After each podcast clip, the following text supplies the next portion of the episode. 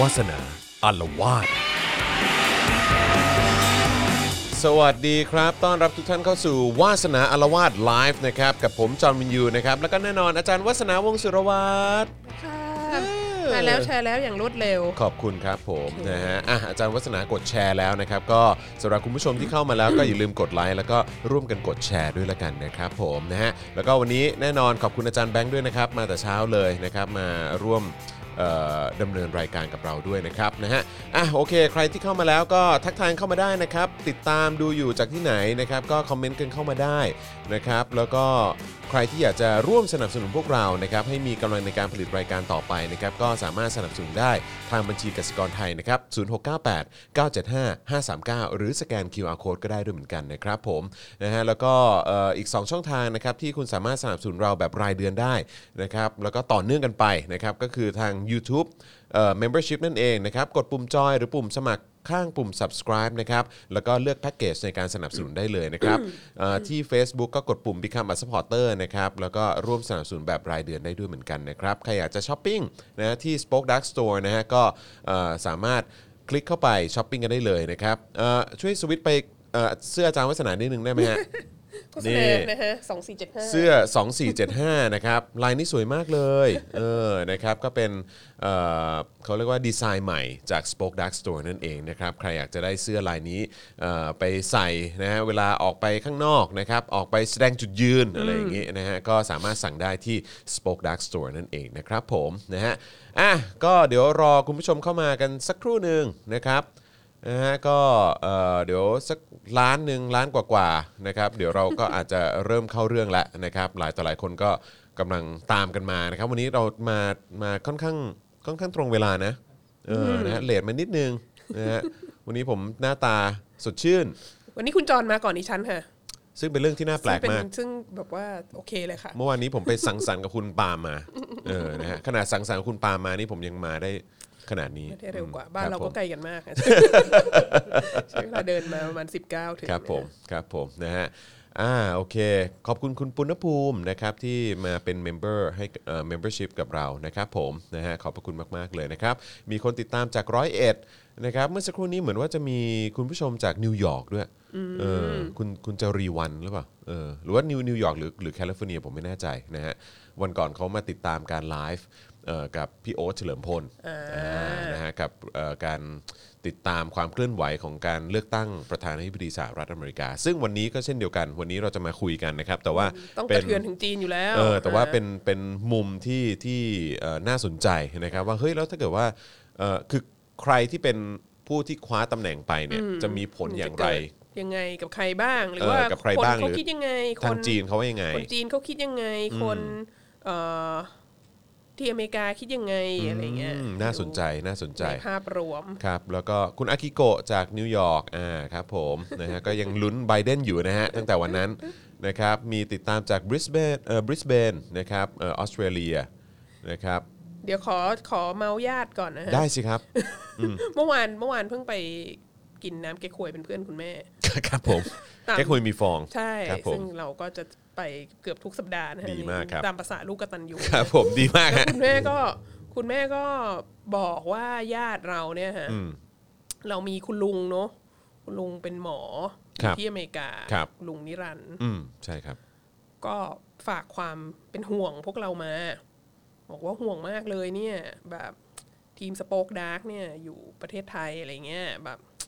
ปลอดภัยหรือเปล่าอะไรเงี้ยรู้สึกจะปากสดมากอะไรเงี้ย ครับผม เขาห่วงจริงเขาห่วงจริงเขา จ แบ ริ บ งเหรอเนี่ย มีความปรารถนาดีอะไรเงี้ย เหรอ เออเราก็บอกแม่บอกว่า แม่บอกเขาไม่ต้องเป็นห่วงเป็นห่วงไม่มีประโยชน์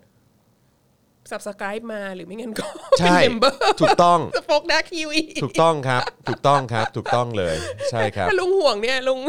ลุงไม่ต้องห่วง เออครับผมคือ ลุงสับส c ร i b e มา คือถ้าจะโดนคงโดนไปนานแล้ว ใช ฮะ ่ ครับผมนะฮะ หรือถ้าถือหรือถ้าจะโดนเนี่ย ถ้าลุงสับส c ร i b e มาเนี่ยก็จะ ใช่ จะมีเงินประกันตัวอะ ถู ไร กต้อง เออ นะครับ เพราะฉะนั้นทุกบาททุกสตางค์ที่ทุกท่านสนับสนุนเข้ามาเนี่ยไม่ใช่แค่เรื่องของการผลิตคอนเทนต์รายการเท่านั้นนะ ฮะ เผื่อวันที่เราจะต้องขึ้นโรงขึ้นศาลนะครับ หรือเผื่อวันที่เราจะต้องประกันตัวนะครับ ก็เอ่อทุกบาททุกสตางค์ของทุกท่านนะฮะ ก็จะเป็นเม็ดเงินในใน ช่วยชีวิตเราได้ ในการแบบว่า ให้มอบอิสรภาพไปกับพวกเรา ออส่งข้าวส่งน้ำในคุกอะไรเงี้ย ใช่ใช่ใช่นะครับผม นะฮะเอ่ออ๋อสวัสดีเอ่อป้าเรือง อ่ะเป็นเรื่อง ป้าเรืองก็ เป็นเรื่องมาด้วย ป้าเรืองเป็นเป็นแฟนรายการข่าวประจำของเรา วันนี้ผมจะได้เจอลูกแล้วดีใจมากเลย นะฮะสุกร์เสาร์อาทิตย์นะครับผมนะฮะ วันก่อนคุณคำพกามาท็อปปิกนะ สร้างความกดดันให้พวกเราที่เหลือทุกคนมากเลยนะ ใช่ เกินหน้าเกินตามากแบบว่าแถบพลังชีวิตนี่ร้อยเปอร์เซ็นเข้าไปเลยอะ ร้อยเปอร์เซ็นต์ตั้งแต่ยังไม่จบรายการ เอ นะฮะ อ คือนางแบบ นางมีเทคนิคเนาะมีแบบแจกกล้วยกล้วยละยี่สิบาทอะไรเงี้ย สุดยอดมาก สุดยอดมากนะครับ ซึ่งก็ไม่แน่นะครับเอ่อทางคุณคำปากาอาจจะมีเซอร์ไพรส์กับทางสป็อคดักทีวีอีก ในเร็วๆนี้เพราะว่าฮอตเหลือเกินอะไรเงี้ย ครับเดี๋ยวเดี๋ยวเดี๋ยวคอยติดตามครับว่าว่าจะมีเซอร์ไพรส์แบบไหนนะครับผม นาง แต่ ก็คิดได้เนอะแจกกล้วยยี่สิบครางห้าสิบอะไรเงี้ย นะฮะ ไม่ใช่ทุกคนที่ทำได้ อ๋อ เราต้องทำใจ ครับ มาสาย ผม วิชาการเนี่ย นะฮะโอ้ขอบคุณครับป้าเหลืองนะครับ แล้วก็มีคนบอกว่าเมื่อกี้แวะไปดูเจอเขาวตื้นมาเออนะครับ ก็ใช่เลยนะครับ ก็สำหรับใครที่เอ่อสนับสนุนพวกเราผ่านทางเอ่อบัญชีกสิกรไทยนะครับ แล้วก็ Membership ต่างๆนะครับ แล้วก็สปอร์เตอร์ของเราเนี่ยนะครับ ก็เราก็จะขยันในการผลิตคอนเทนต์ออกมา เช้านี้เนี่ยก็เพิ่งออนไปก็มีเจาะข่าวตื้นตอนใหม่ล่าสุดนะครับที่มาแบบเจ้มจนเลยนะครับแล้วก็เอิ่มมีคลิปความรู้เรื่องเออสาเหตุหรือว่าทำเอ่อเขาเรียกว่าอะไรแบบสาเหตุของการเกิดสงครามโลกครั้งที่หนึ่ง อ่าเล่าที่มาที่ไปนะครับแล้วก็เมื่อวานนี้ก็เพิ่งพูดถึงเรื่องว่าเอ่อไต้หวันเขาเลิกเป็นเผด็จการได้ยังไงเออนะครับ คลิปความรู้นี่มีประโยชน์มากในยุคแห่งการต้องเรียนออนไลน์นะฮะ ครับผม หลังๆ นี้เริ่มมีความรู้สึกว่า เออ เด็กๆก็ไปฟังคลิปความความรู้เยอะๆอะไรเงี้ยต่อไปในอนาคตอาจจะแบบ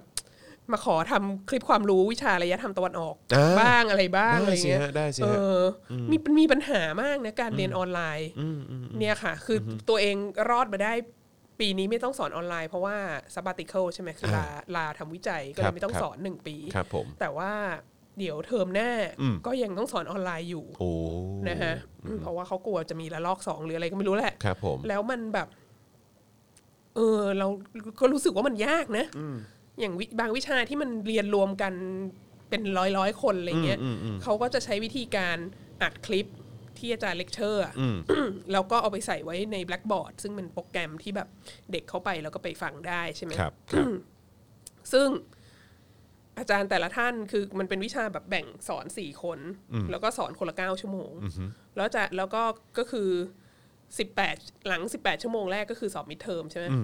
แต่ทีนี้นั่นหมายความว่าคุณต้องบังคับตัวเองให้แบบเข้าไปนั่งฟังคลิปอะคลิปละสามชั่วโมงอะคือหรืออาจจะไม่รู้คลิปมันความยาวเท่าไหร่แต่ว่าหนึ่งสัปดาห์เนี่ยคุณต้องฟังให้ได้สามชั่วโมง มันถึงจะมันถึงจะตรงกับ อ๋อก็คือหมายความว่ามันจะมีมันจะมีคือในในตัวโปรแกรมนี้เนี่ยมันจะมันจะจับเวลาด้วย ไม่ไม่ไม่ก็คือก็คือคอนเทนต์ที่สอนคือปกติเวลาสอนน่ะ อ๋อโอเค มันมันมันไปสอนสอนอาทิตย์ละสามชั่วโมงใช่ไหมดังนั้นคอนเทนต์ที่จะใส่ลงไปทุกสัปดาห์ในแพลตฟอร์มเนี้ยก็จะใส่ทีละสามชั่วโมง อ๋อโอเค สาม โอ ชั่เควโมงสามชั่วโมง เข้าใจละ ใช่ไหม เข้าใจละโอเค ทีนี้เออคุณจรพูดพอยเนี้ยน่าสนใจก็คือว่าเนื่องจากไอโปรแกรมแบ็กบอร์ดอันเนี้ยมันไม่มีการมันไม่มีการบังคับว่าต้องดูสัปดาห์ละสามชั่วโมงอะ แล้วเราก็กลัวอีกทีแรกก็บอกว่าเราสมมติคอนเทนต์สัปดาห์นี้เราใส่เฉพาะสัปดาห์นี้ไหมแล้วเราเอาออกอะไรเงี้ยเพื่อบังคับให้คนต้องดูทุกสัปดาห์ อ๋อ แต่ทีนี้เราก็มีความรู้สึกว่าอันนั้นมันก็ไม่ดี เพราะว่าเดี๋ยวแบบเดี๋ยวสมมติสัปดาห์ต่อมาสัปดาห์ที่สองมาดูเรื่องสัปดาห์ที่สองแล้วอยากย้อนกลับไปดูสัปดาห์แรก เพราะว่าเนื้อหามันต่อกันอะไรเงี้ยมันก็ไม่ควรใช่ไหมแต่คุณจรคิดดูว่าถ้าคุณจรเป็นเป็นนิสิตปีหนึ่งอะซึ่งเพิ่งจบมัธยมมา แล้วก็มาเจอสถานการณ์แบบนี้อะแล้วก็ไม่ต้องมามหาลัยไม่มีเช็คชื่อไม่มีอะไรเงี้ยแนวโน้มก็คือจะมีคนจำนวนหนึ่งที่แบบว่าหลงระเริง อืม แล้วก็ไปถึงอาทิตย์หนึ่งก่อนจะสอบ หรือ แล้วก็ พรุ่งนี้จะสอบแล้ว ดูรวดเดียว เรา อะไร ก็ เงี้ย พยายามจะดูรวดเดียว 18 ชั่วโมง ซึ่งมันแบบ ไม่มี impossible เออ นึกออก เป็น ไหม ไปไม่ได้ คือดูรวดเดียว 3 ชั่วโมงยังจะไม่ไหวเลยอะ ใช่ เราอะ ใช่ใช่ใช่ใช่ เออดังนั้นก็อันเนี้ยแบบมีปัญหามาก แล้วก็คือ เราก็ว่าจริงๆแหละว่ารูปแบบของการสอนน่ะสอนอยู่ในห้องเลคเชอร์จริงๆ สอนห้องเลคเชอร์สามชั่วโมงเราก็ต้องมีเบรกให้เด็กแล้วนะหรือแบบ โน่นนี่นั่นไปอ่ะมันไม่ใช่เหมือนดูหนังอ่ะคือดูหนังขนาดมันเป็นหนังอ่ะสามชั่วโมงยังเหนื่อยเลยป่ะบางคนยังต้องออกไปเข้าห้องน้ำอะไร ค เงี้ย รับครับอืม แต่นี่คือแบบเป็นเลคเชอร์อะแล้วมันไม่ใช่รูปแบบที่แบบจะเอามาใส่ในคลิป แล้วแบบสามชั่วโมงรวดได้อะไรเงี้ย ใช่ใช่ เรา ใช่ ก็รู้สึกว่า anyway นั่นแหละค่ะนี่คือเป็นการ หนัก โปหรโม น่ว ท งนะ โปรโมทคลิปความรู้ ค ค่ะ รับผมนะ ฮะ ก็แทนที่จะดู 3 ชั่วโมงนะครับก็ก็สามารถดูในระยะเวลา 10 ประมาณสัก 10 กว่านาที เออ หรือเต็มที่เลยก็ 20 นาที 20 อ่ะ นาที เออนะครับก็จะเห็นผมนะครับแล้วก็อาจจะมีพี่โรซี่นะครับหรือว่าพ่อหมออะไรอย่างเงี้ยนะฮะมานำเสนอ แต่ก็แต่ละครั้งนี่โอ้โห คอแห้งเลยฮะ เพราะว่าพูดทีหนึ่งนี่ประมาณ 15-16 หน้า คอนเทนต์เยอะ คอนเทนต์มาก นี่แน่น เขา มาก เตรีคยรั ม บ กัน ผม มาเยอะมาก ใช่ครับผมนะฮะอ่าโอเค ตอนนี้ก็มาประมาณจะล้านห้าแล้วนะครับ งั้นเดี๋ยวอีกสักครู่หนึ่งเดี๋ยวเราเริ่มต้นกันดีกว่าเนอะนะครับ ขออ่านคอมเมนต์อีกสักนิดนึงแล้วกันนะครับ คุณมุกคุณบอกว่าเออเป็นอัจฉริยะข้ามคืนเหรอคะเออจะดูทีเดียว 18 ชั่วโมงเนี่ย นะฮะเอ่อที่นี่ใช้ Blackboard เหมือนกันค่ะ จากคุณแจน ครับผมนะฮะ อุ้ยครูแววเติมพลังชีวิตให้เราไปแล้ว ครูแวว หนึ่งร้อย โอ้ สิบหกบาท ขอบคุณค พะ รับ ะ ครูแววอ๋อครับผมคุณไม่ไม่ได้เจอครูแววเลยนะครับครูแววเป็น สายหยินโย เป็น คะ เป็นผู้เป็นผู้ ที่มาแบบนิ่งๆนะฮะดูแบบเมตตาในโยคะนะฮะแต่ว่าเวลาลงคอร์สกับนางนี่โหดเหลือเกิ น มีประโยชน์มีประโยชน์ทำให้ ดี เยรติ มาก เส้น ดี ที่ มาก สย ดีมากฮะแต่ว่า เออมี ก็แบบอื้อหือ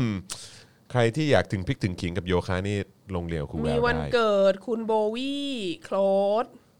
อุตส่าห์โอนมาให้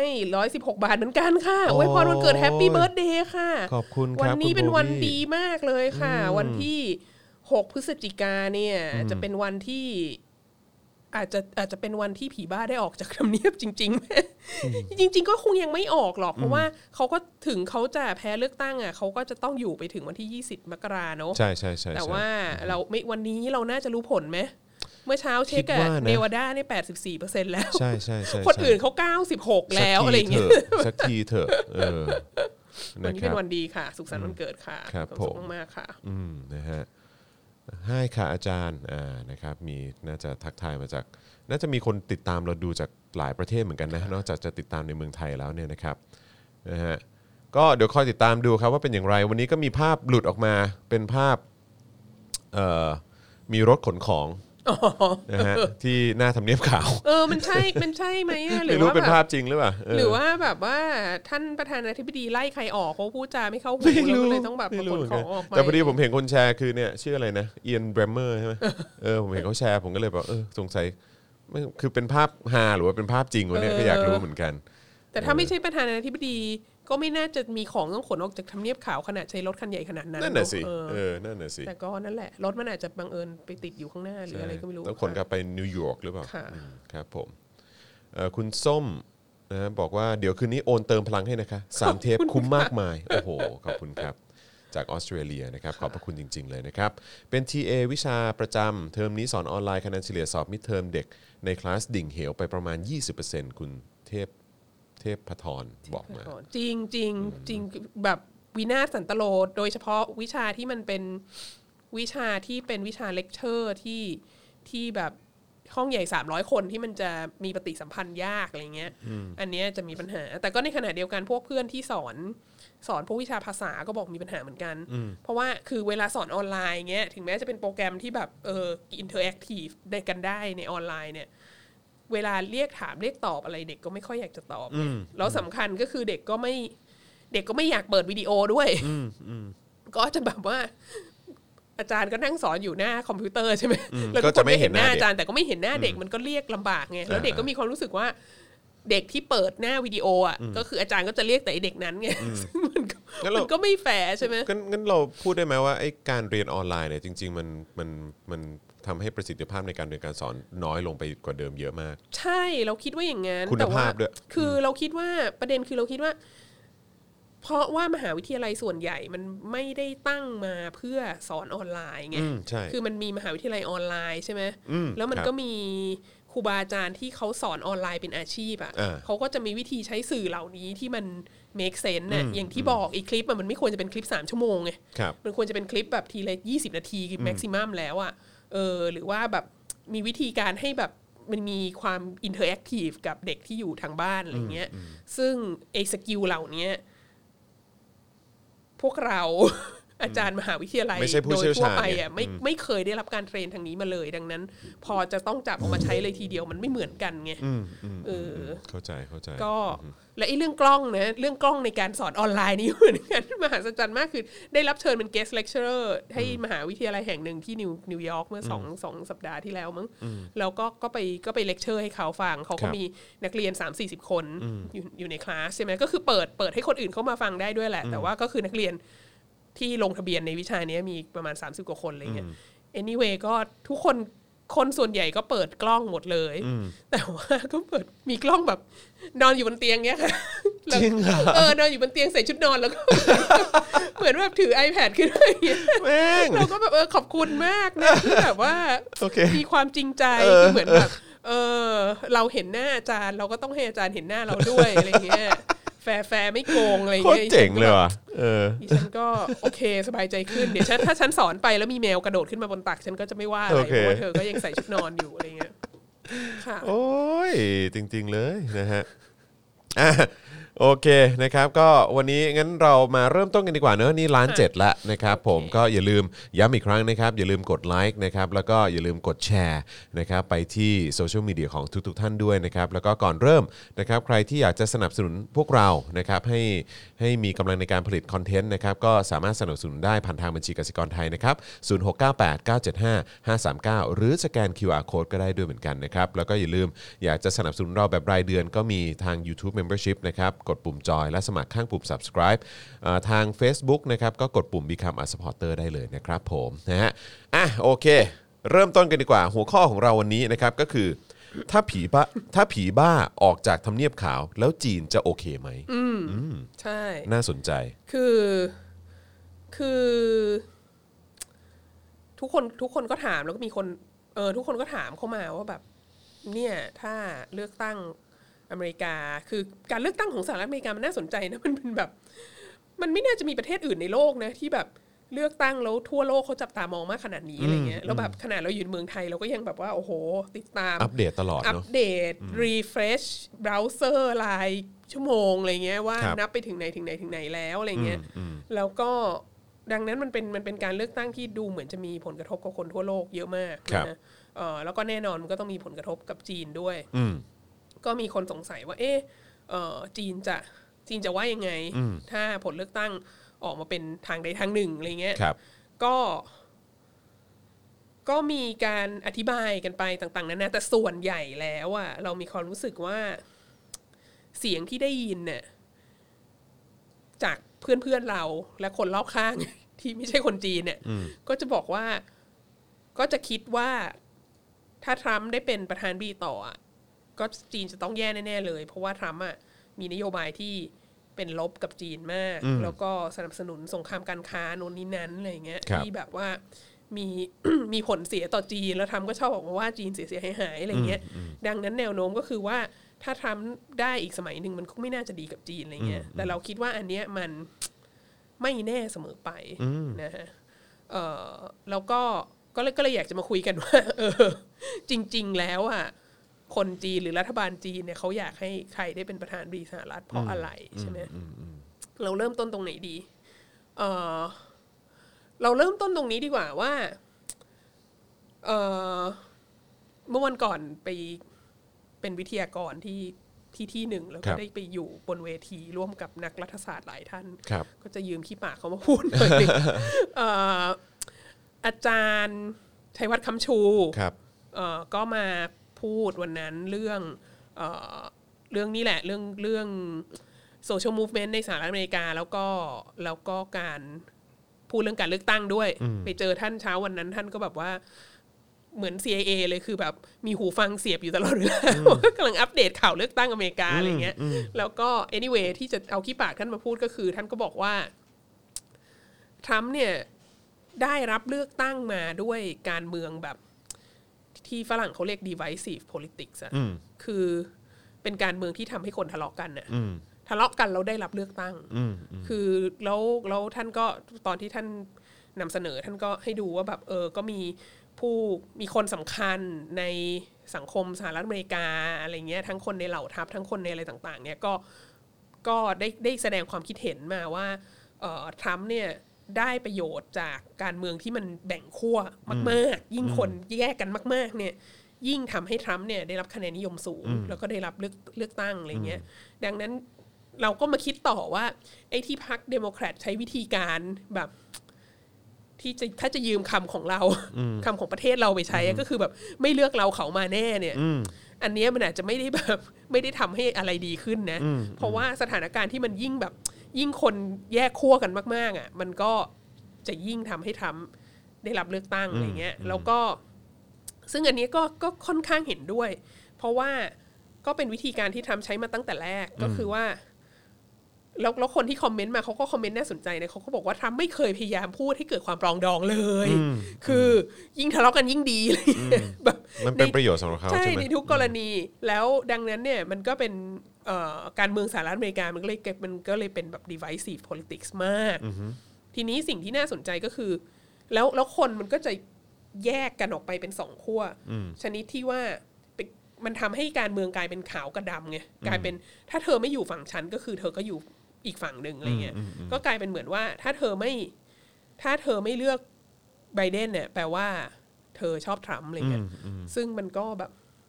มันก็ problematic นะ หรือแบบหรือแม้กระทั่งตอนนี้มันมี anti Trump Republican ใช่ไหมซึ่งเป็นกลุ่มขึ้นมาเป็นชิ้นเป็นอันมากพอสมควร แล้วมันก็บอกว่ามันเกลียดทำมากมันจะเลือกไบเดนหนึ่งหนึ่งในนั้นก็คือเป็นแบบอดีตลูกศิษย์สูงวัยของอีฉันเนี่ยซึ่งเป็นชาวสหรัฐอเมริกา อีฉันก็ถามว่า โอ้โหยุคนี้คิดว่ามันเศร้าไปหน่อยเหรอว่าไบไบเดนจะได้เป็นประธานาธิบดีของสหรัฐอเมริกาเพียงเพราะว่าเขาไม่ใช่ทรัมป์อะไรเงี้ยเอ อซึ่ง คือคืออีฉันก็ต้องต้องบอกตอนตอนนี้ก่อนเลยนะคะ ว่าโดยส่วนตัวอีฉันก็เชียร์ให้ไบเดนชนะนะคะเออแต่ว่าก็ก็เชียร์ด้วยความ ก็เชียร์ด้วยความรู้สึกว่าถ้ามันมีให้เลือกเฉพาะทรัมป์กับไบเดนเนี่ยก็คงก็คงต้องเลือกไบเดนอะไรเงี้ยแต่ว่าก็มีความรู้สึกลึกๆเหมือนกันว่า มันเป็นเรื่องมันคงจะเป็นเรื่องที่น่าเศร้านะ ถ้าแบบไบเดนได้เป็นประธานาธิบดีเพียงเพราะว่าเขาไม่ใช่ทรัมป์อะไรเงี้ยเออ แต่ก็ก็ก็ก็ลูกศิษย์ที่เป็นแอนตี้ทรัมป์รีพับลิกันนั้นก็บอกว่ามันก็ต้องเป็นอย่างนั้นแหละ คือแบบเขาก็ไม่เคยคิดจะเลือกเดโมแครตอะไรเงี้ยแต่ว่าแต่ว่าเขาก็ต้องเลือก เพราะว่าเขาไม่สามารถเลือกทรัมป์ได้อะไรเงี้ยทีนี้ไอ้ความดีไวซีฟอันเนี้ยมันก็เป็นโรคติดต่อนะ ครับ คือมันไม่ได้เป็นเฉพาะในอเมริกา มันขยายออกไปสู่ทั่วโลกอะอย่างรวดเร็ว เพราะว่าทั่วโลกก็เป็นบ้าเป็นบอกับเอ่อกับการเลือกตั้งสหรัฐอเมริกา แล้วก็ทั่วโลกก็เป็นบ้าเป็นบอกับกับการเมืองสหรัฐอเมริกาใช่ไหมดังนั้นมันก็ขยายไปสู่พื้นที่อื่น ๆ แล้วเราคิดว่าพื้นที่ที่เห็นชัดเจนที่สุดอันหนึงอะคือ คือความขัดแย้งที่เกิดขึ้นในจีน แล้วก็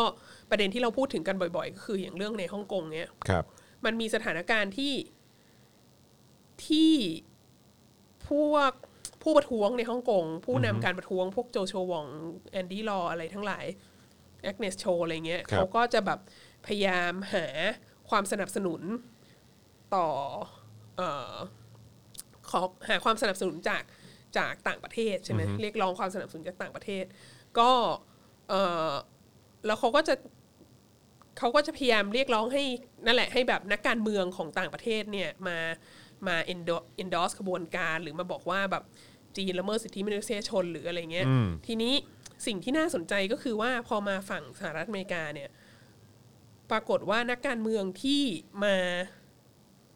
endorse ขบวนการที่ฮ่องกงหรือมาสนับสนุน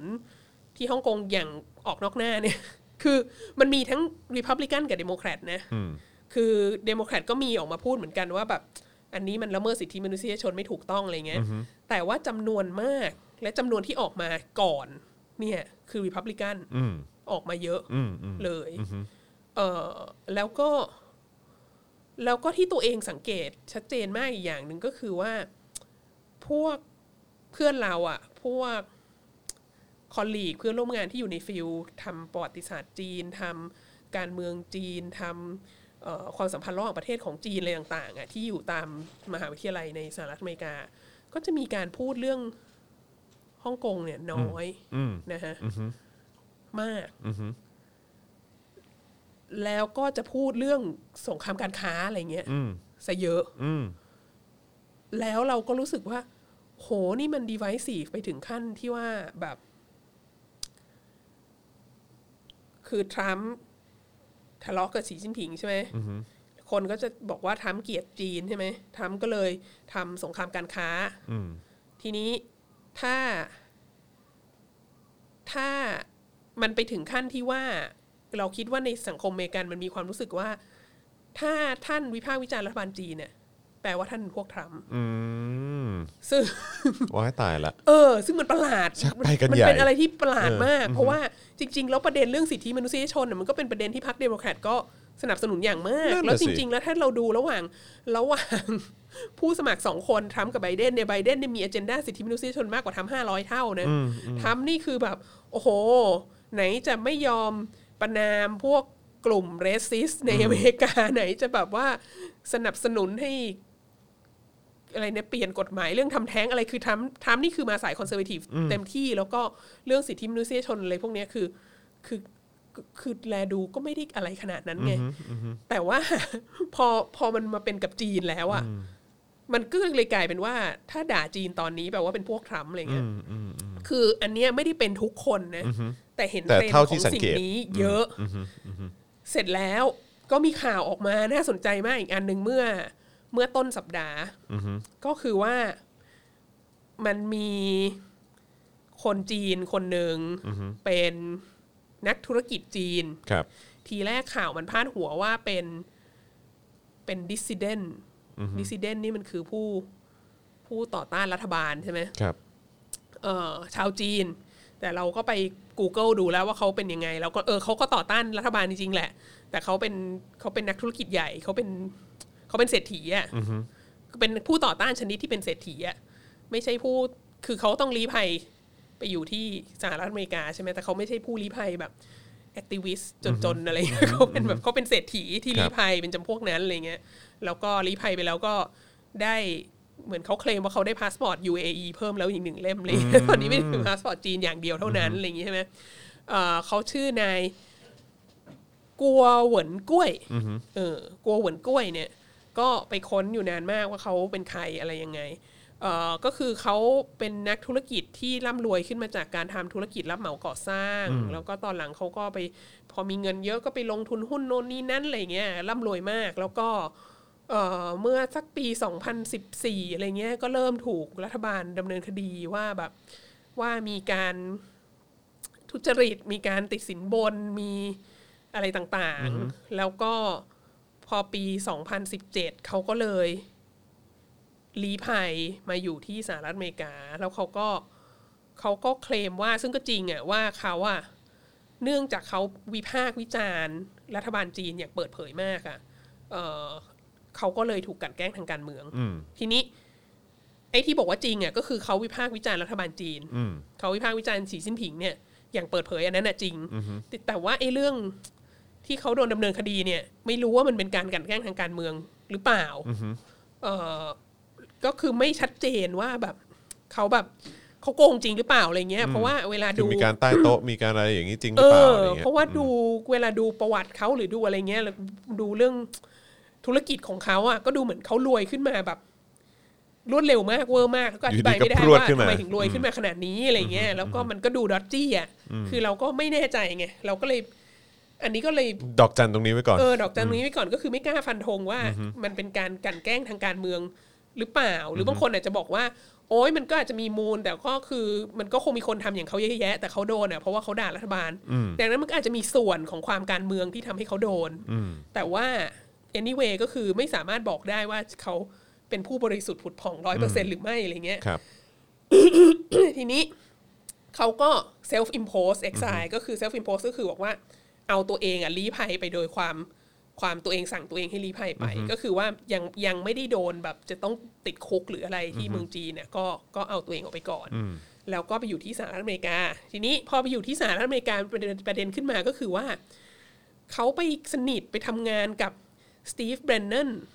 อ่า ซึ่งเป็นแบบเคยเป็นเคยทำงานให้ทรัมป์ใช่ไหม อ่า ตอนช่วงแรก ๆ แล้วก็เป็นสื่อที่แบบขวาจัด อ๋อ มา ส ก ตีแบนนอนโอเค เออ โอเคอืมครับผม แล้วเขาก็ไปทำอะไรนะ ไป ดูแล้วแบบดูแล้วกลัวเลยนึกถึงสป็อกดาร์กทีวี อะไรฮะ อะไรฮะ เขาก็ไปทำช่องทีวีของเขาเอง อ๋อ มีแบบ GTV ใช่ไหม อ่า G ก็คือกลัวใช่ไหม อ๋อครับ แล้วก็ ผม แบบ G Network อะไรเงี้ย แล้วก็ เออ ทำรายการที่แบบว่ามีสตีฟแบนนอนมาออกคู่กัน อ๋อ กับ เพราะ คน สตี เนี้ย เฟนนั่นเขาอยู่ไบรท์ไบรท์ไบรท์บาร์ดปะหรือใช่ไหม เออเออ ใช่ ใช่ ไหม ใช่ ใช่ไหมใช่ไอ้สื่อนั้นใช่ไหม ใช่ แล้วก็ อ๋อมามาร่วมรายการด้วย ใช่ก็มาจัดก็มาจัดรายการ GTV เออแล้วก็แล้วก็ด่าแล้วก็ด่ารัฐบาลจีนจัดรายการด่ารัฐบาลจีน อ่าฮะ แต่ทีนี้ อ่าฮะ จัดรายการด่ารัฐบาลจีนกับสตีฟแบนนอนเนี่ย อ่าฮะ มันก็มีจุดยืนทางการเมืองในอเมริกาอย่างชัดเจนไง อ่าฮะ ว่าเป็นขวาจัดใช่ไหม เออเออ ทีนี้ พอ พอสัปดาห์ที่ผ่าน พอใกล้ๆวันเลือกตั้งอ่ะ อืมครับผม ก็ก็มาด่าไบเดนด้วยไง แล้วก็มาแฉ เออ มาแฉบอกว่าอะไรนะไบเดนเนี่ยมีมีการหัวเหมือนมีนอกมีในกับรัฐบาลจีน ครั อะ บ ไรเงี้ยเพื่อแบบเพื่อให้ตัวเองชนะเลือกตั้งอะไรเงี้ยแล้วก็แบบเนี่ยถ้าไบเดนแบบชนะเลือกตั้งนะ แบบประเทศเราก็ต้องแบบ เป็นเบี้ยล่างของจีนแน่ๆเลยอะไรเงี้ยเพราะว่าไบเดนก็จะไม่สู้กับจีนเหมือนทรัมป์อะไรเงี้ย ทีนี้ประเด็นก็คือว่า ข่าวเรื่องไบเดนมีความสัมพันธ์กับจีนเนี่ยมันเป็นข่าวที่ verify ไม่ได้ คืออไม่ไม่มีหลักฐานที่มายืนยันว่ามันจริงอะ่ะมันก็เป็นข้อกล่าวอ้างใช่ไหม ครับ เรายังไม่รู้มันเป็นเฟกนิวส์หรือเปล่า เพราะมันยังไม่มีหลักฐานมาแย้งใช่ไหม แต่มันก็แย้งยากเหมือนกัน ถ้าบอกว่าไบเดนเอ่อแอบคุยกับสีจิ้นผิง แล้วไบเดนบอกว่าฉันไม่ได้แอบคุย คือมันจะมีหลักฐานของการว่าฉันไม่ได้แอบคุยได้ยังไงใช่ไหมในเมื่อหลักฐานของการว่าฉันแอบคุยมันก็ยังไม่มีไงมันก็ไม่รู้จะมาแย้งกันตรงไหนใช่ไหมแล้วประเด็นประเด็นก็คือก่อนหน้าเนี้ยสิ่งที่ออกมาด่ารัฐบาลจีนเนี่ยหลายหลายๆอย่างก็ไม่สามารถ verify ได้เหมือนกัน ครับ คือไม่มีสำนักข่าวไหนเล่นข่าวนี้เลย เพราะว่าไม่มีใครรู้เรื่องนี้นอกจากนอกจาก GTV อะไร อื เงี้ ม ย ใช่ เออ มันก็เลยทีนี้พอข่าว พอมันเป็นข่าวออกมาอย่างเงี้ย มันก็เลยเป็นภาพลักษณ์ว่า เอ้ย ดูสิฝ่ายที่ต่อต้านรัฐบาลจีนเนี่ยเชียร์ทรัมป์ อืม แปลว่า รัฐบาลจีนเนี่ย ก็ต้องเชียร์ไบเดนไหม อืม คือมันเป็นนึกออกไหมมันเป็นแบบ ใช่ มันเป็น ใช่ ตรรกะแบบนี้ซึ่งมันมีปัญหา ใช่ นี่ ซึ่งซึ่งก็แบบมันอะไรวะ เออ ใช่ ซึ่งมันก็จะแย้งกับอะไรนะ มันก็จะแย้งกับเคสที่ที่พูดไปก่อนหน้านั้นเรื่องเรื่องที่ผู้ประท้วงที่ฮ่องกงอะ่ะ อืม ถ้าบอกว่าเอ่อสอสอนักการเมืองส่วนใหญ่ที่สนับสสอสอนักการเมืองสหรัฐส่วนใหญ่ที่สนับสนุนผู้ประท้วงฮ่องกงอย่างออกนอกหน้าเนี่ย เป็นวิพับลิกันเนี่ย ถ้าจะพูดเช่นนั้น แล้วบอกว่าผู้ประท้วงฮ่องกงเนี่ย น่าจะเชียร์ทรัมป์เพราะว่า เพราะว่าทรัมป์เกลียดสีจิ้นผิงอะไรเงี้ย สมมุติว่าอย่างนั้นใช่ไหม เออ จริง ๆ มันมันก็เป็นแนวเดียวกัน อ๋อ แล้วก็ไอ้กัวเหวินกุ้ยเนี่ย GTV เนี่ย มันก็เลยเชียร์ทรัมป์ด้วย เพราะว่าทรัมป์เกลียดสีจิ้นผิงอะไรเงี้ยเออ ซึ่งทั้งสองอันเนี้ยก็บ่งชี้ว่า คือถ้าถ้าจะใช้ตรรกะนี้นะ ทั้งสองอันนี้ก็บ่งบ่งชี้ว่าสีจิ้นผิงก็น่าจะเชียร์ไบเดนไหม อืมอืม แต่มันเป็นตรรกะที่มีปัญหานะเธอว่าไหม ใช่ มันเป็นตรรกะของการแบบ โลกนี้มีให้เลือกอยู่สองอันเนี่ย อืม ก็คือ ก็คือทรัมป์ซึ่งมีนโยบายอันเอาแน่เอานอนไม่ได้ แล้วก็มีมีคำพูดคำจาที่หมาไม่รับประทานมากเนี่ย แล้วก็มีแนวโน้มจะด่าจีนบ่อยเนี่ย กับอีกอันหนึ่งคืออะไรก็ไม่รู้ไง อีกอันหนึ่งก็คืออะไรที่ไม่ใช่อันนี้ อันนี้มันเป็นปัญหาของการเมืองที่มันโพลาไรซ์มาก และสื่อที่มันนำเสนอในลักษณะที่ทำให้มันมีแบบเหมือนชีวิตเรามีทางเลือกแค่เนี้ยคืออะไรก็ไม่รู้อย่างหนึ่งที่ไม่ใช่ทรัมป์และอีทรัมป์ที่แบบเลวมากอะ่ะซึ่งมันไม่มีประโยชน์ไงไอสิ่งนี้อะซึ่งต้องต้องขอนิดนึง ครับ ดิฉันรู้สึกว่ารายการถามตรง อืม ๆของไทยรัฐทีวีเนี่ย ครับ กำลังทำสิ่งนี้ อยู่ แบบเดียวกัน แบบเดียวกันและนี่ก็เลยเป็นสิ่งที่ อยากจะเตือน ให้มวลชนทั้งหลายรู้ว่า อย่าพาประเทศเราไปถึงจุดนั้นไง อืม คือ คือนึกออกไหมการมันเป็นการดีเบตที่ทำให้มีความรู้สึกว่าในประเทศไทยอ่ะ มีแต่การเมืองแบบ อู้หารือไทยกับไผ่ดาวดินน่ะ อืม อืม ซึ่งจริง ๆ แล้ว อูหารือไทยก็เป็นตัวอย่างที่เอ็กซ์ตรีมมาก ของฝ่ายคอนเซอร์วทีฟอะเออ แล้วก็ แล้วก็เมื่อวานนี้ก็เป็นแบบหมอตุลกับคุณสมยศอะไรอย่างงี้ใช่ไหม ใช่ ซึ่งก็หมอตุลก็เป็นตัวอย่างที่เอ็กซ์ตรีมมากของฝ่ายคอนเซอร์เวทีฟ เช่นเดียวกัน ของของทุกสิ่งอย่างเลยจริง ๆ เราคิดว่า เราคิดว่าอาจารย์หมอ ในประเทศนี้ไม่รู้นะเขาไม่รู้ว่าเขาจะอยากให้หมอตุลเป็นตัวแทนของเขาหรือเปล่า แต่ว่าเราในฐานะอาจารย์จุฬาเนี่ยไม่อยากให้ทุกคนคิดว่า อาจารย์จุฬาเป็นเหมือนหมอตุลทุกคนอะไรเงี้ยเอออหรือว่าแม้กระทั่งคนที่เป็นสายคอนเซอร์เวทีฟอะเราก็ไม่คิดว่าเขาคิดเหมือนหมอตุลทุกคนไง แต่ว่าสิ่งที่สิ่งที่เกิดขึ้นอย่างเงี้ยในในรายการตอบโจทย์อะก็คือเอาคนที่มันเอ็กซ์ตรีมมากอะ่ะมา แล้วก็กลายเป็นว่าทุกคนก็ดูทุกคนก็ดูทุกคนก็ดูอย่างเงี้ยแล้วมันก็กลายเป็นเหมือนเชียร์มวยอะ่ะ อืมใช่ แล้วมันก็กลายเป็นเหมือนว่าโลกนี้มีสองฝั่ง คือความเอ็กซ์ตรีมอันหนึง กับอีกอันหนึงที่ไม่ไม่ไม่มีโอกาสได้พูดเลย เพราะว่าพูดแล้วก็อีกฝ่ายหนึงก็พูดแทรกพูดทับพูดอะไรตลอดเวลาอะไรเงี้ย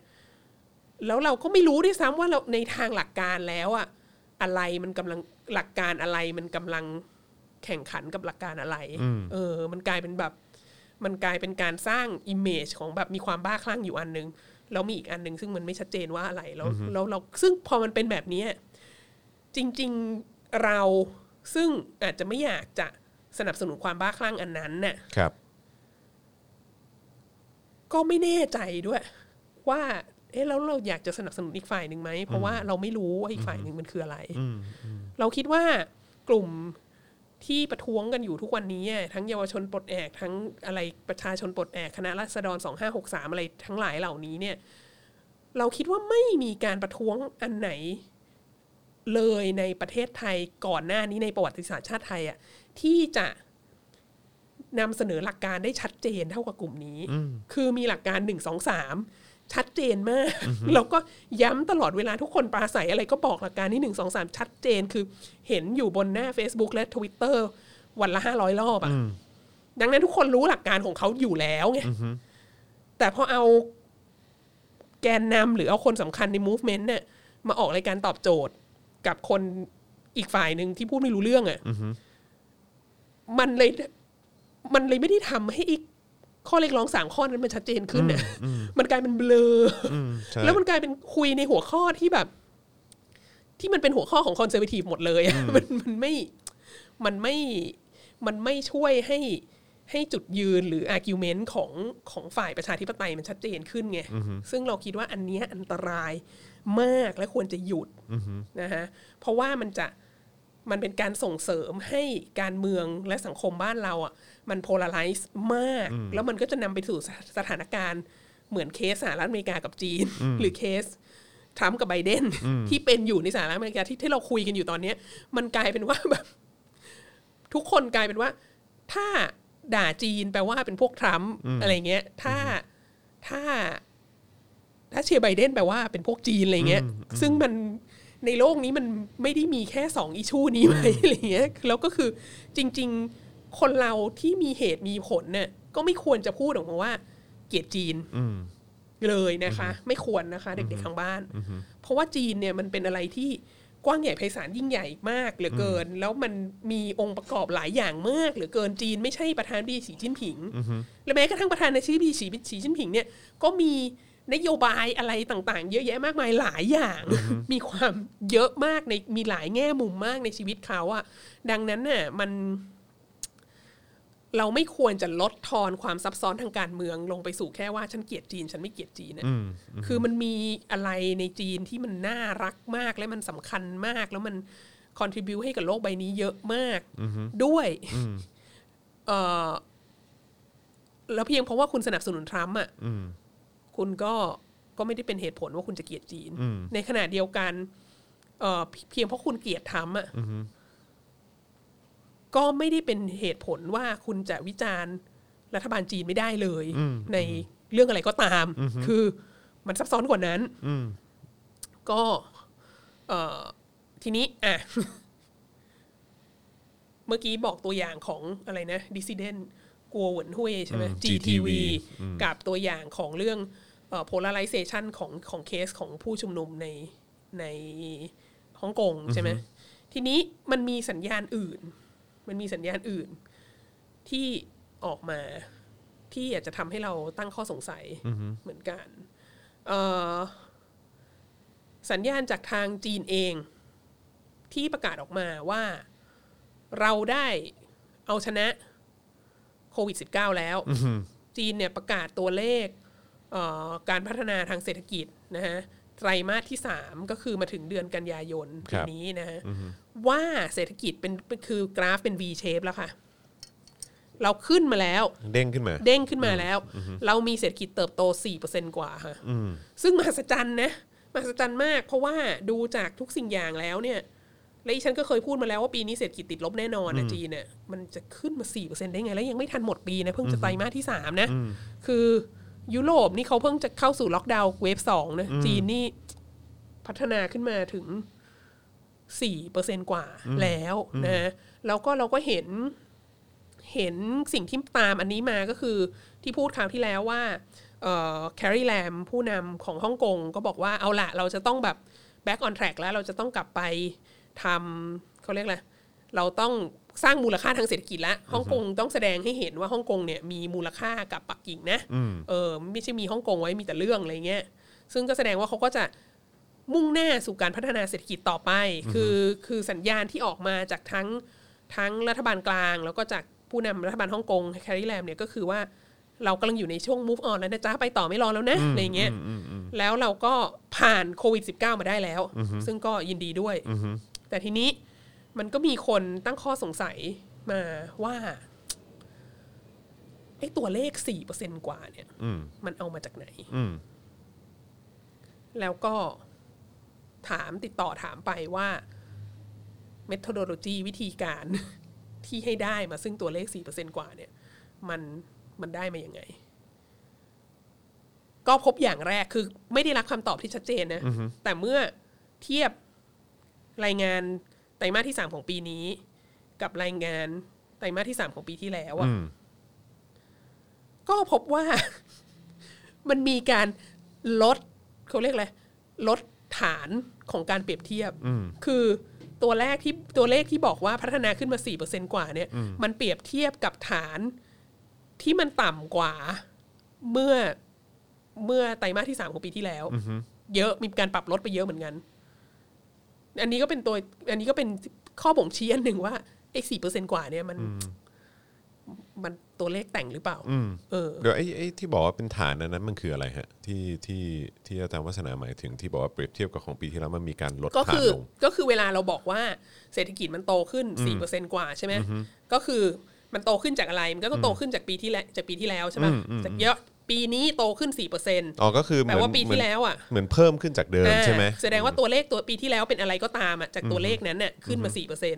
แต่ประเด็นคือพอเทียบไอ้บอกว่าปีนี้โตขึ้นสี่เปอร์เซนกว่าจากตัวเลขนี้ แล้วเอาตัวเลขปีหกสามเนี่ยไปเทียบกับปีหกสองอ่ะปรากฏว่าตัวเลขที่อยู่ในรายงานปีหกสองเนี่ยเอ้ยปี ปี ตัวเลขที่อยู่ 63 ใน รายงานปี 63 เนี่ยมันต่ำกว่าตัวเลขปี 62 เออ มโอเคเข้าใจแล้ว มันก็มันก็มีความน่าสงสัยหลาย มัน อย่า ก็ ง เอะสิ เออคือ เออ คื มั อน ก็เอะสิอย่างเงี้ย จริงจริง ๆ แล้วจีนก็ค่อนข้างมีชื่อเสียงในด้านการแต่งตัวเลขอยู่แล้วนะ คนก็คนก็บอกว่าเออมันก็ต้องฟังหูไว้หูต้องหารบ้างไม่รู้หารเท่าไหร่อะไรเงี้ย อือฮึ แต่ว่าอันเนี้ยอย่างน้อยที่สุดชัดเจนมากว่ามัน คืออาจจะรอดผ่านจุดที่เลวร้ายที่สุดผ่านร็อกบอททอมของของโควิด -19 มาละ อืม แต่ว่าก็ก็อาจจะยังไม่ V shape อ่ะ อืม คือเราก็อาจจะต้องยังทำอะไรอีกหลายอย่าง ถ้าพิจารณาจากแบบความเสียหายทางเศรษฐกิจที่เกิดขึ้น แล้วก็โดยเฉพาะการ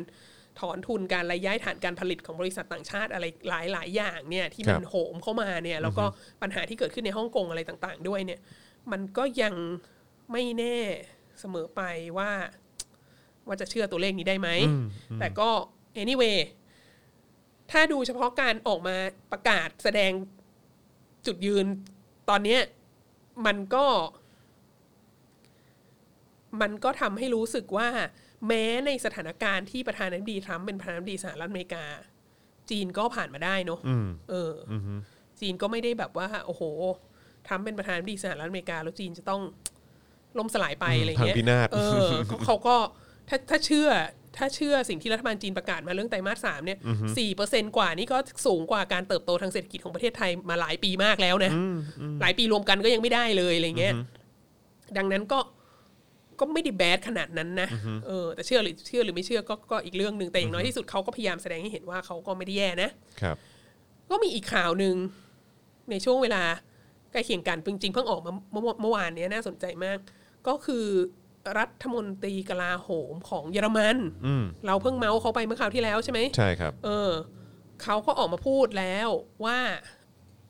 อันนี้น่าสนใจมากเลย เราก็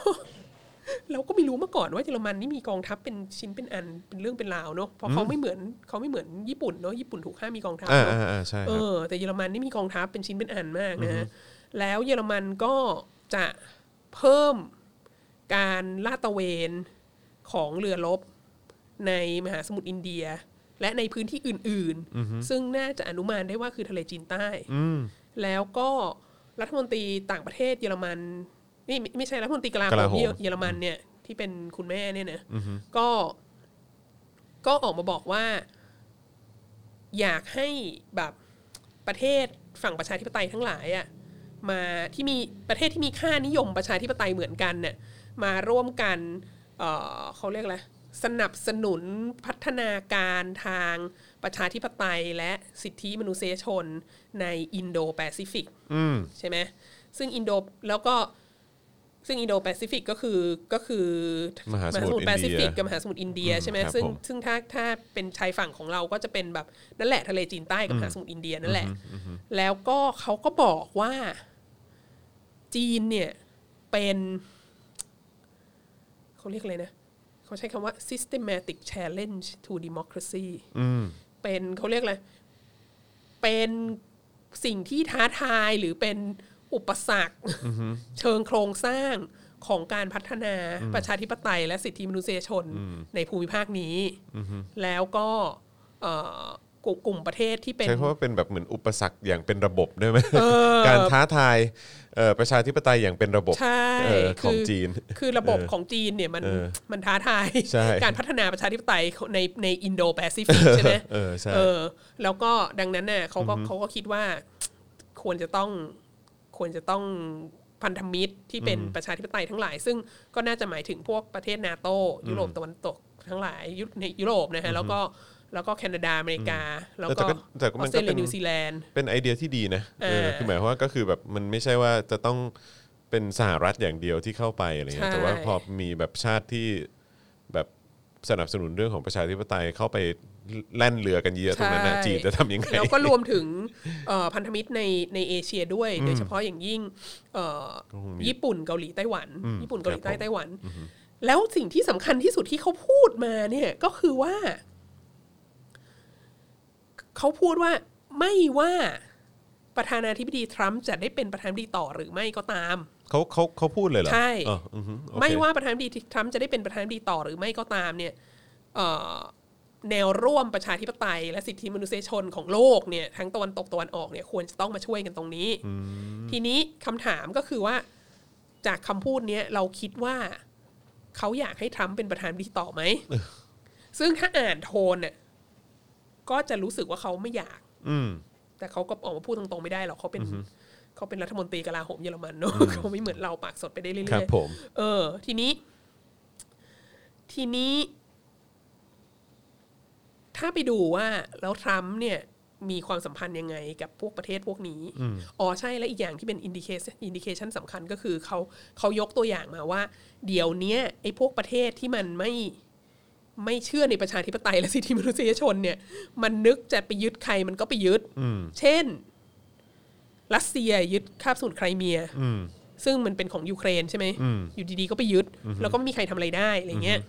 เออ การยกตัวอย่างอันนี้ เขายกตัวอย่างอันนี้ว่า เราไม่อยากให้ มันเกิดเห สิ่ง ตุการ ที่ ณ์แบบ เกิด นี้นะ ขึ้นที่ไครเมีย เกิดขึ้นกับทะเลจีนใต้กับหรือมหาสมุทรอินเดียอีก ใช่ไหม ซึ่งอันเนี้ยมันบ่งชี้อะไรสำคัญที่สุด อย่างแรกที่นึกถึงคือ ปูตินเป็นเป็นมิตรรักแฟนเพลงของทรัมป์ใช่ไหมทรัมป์นี่แบบมีชื่อเสียงในความสนิทกับปูตินมากใช่ไหมและอย่างที่สองที่ตามมาก็คือว่าไอ้สิ่งที่เกิดที่คาบสมุทรไครเมียเนี่ย มันไม่มีใครไปต้านทานรัสเซียได้อะอย่างมีนัยยะสำคัญอีกอันหนึ่งอะก็เพราะก็เพราะว่าเออเพราะว่าสหรัฐอเมริกาในยุคของทรัมป์เนี่ย มีแนวโน้มที่จะถอนตัวเองออกมาจากนาโต คือสห คือทรัมป์เนี่ยมันเป็นนักธุรกิจใช่ไหม มันก็บอกว่าเรื่องอะไรอ่ะอเมริกาจะต้องเอาเงินไปลงทุนในนาโต้เยอะมาก แล้วต้องจ่ายตังค์เยอะกว่าใครทั้งหมด แล้วก็ต้องแบบเอาทหารไปเอาขีปนาวุธเอาเรือบรรทุกเครื่องบินอะไรไปจัดการเรื่องพวกนี้อะทุกครั้งที่มีประเด็นอะไรแล้วแบบนาโต้นาโต้จะต้องเข้าไปแทรกแซงหรืออะไรเงี้ย ก็ต้องเป็นสหรัฐอเมริกาเป็นหลักอ่ะ ซึ่งมันแพงไง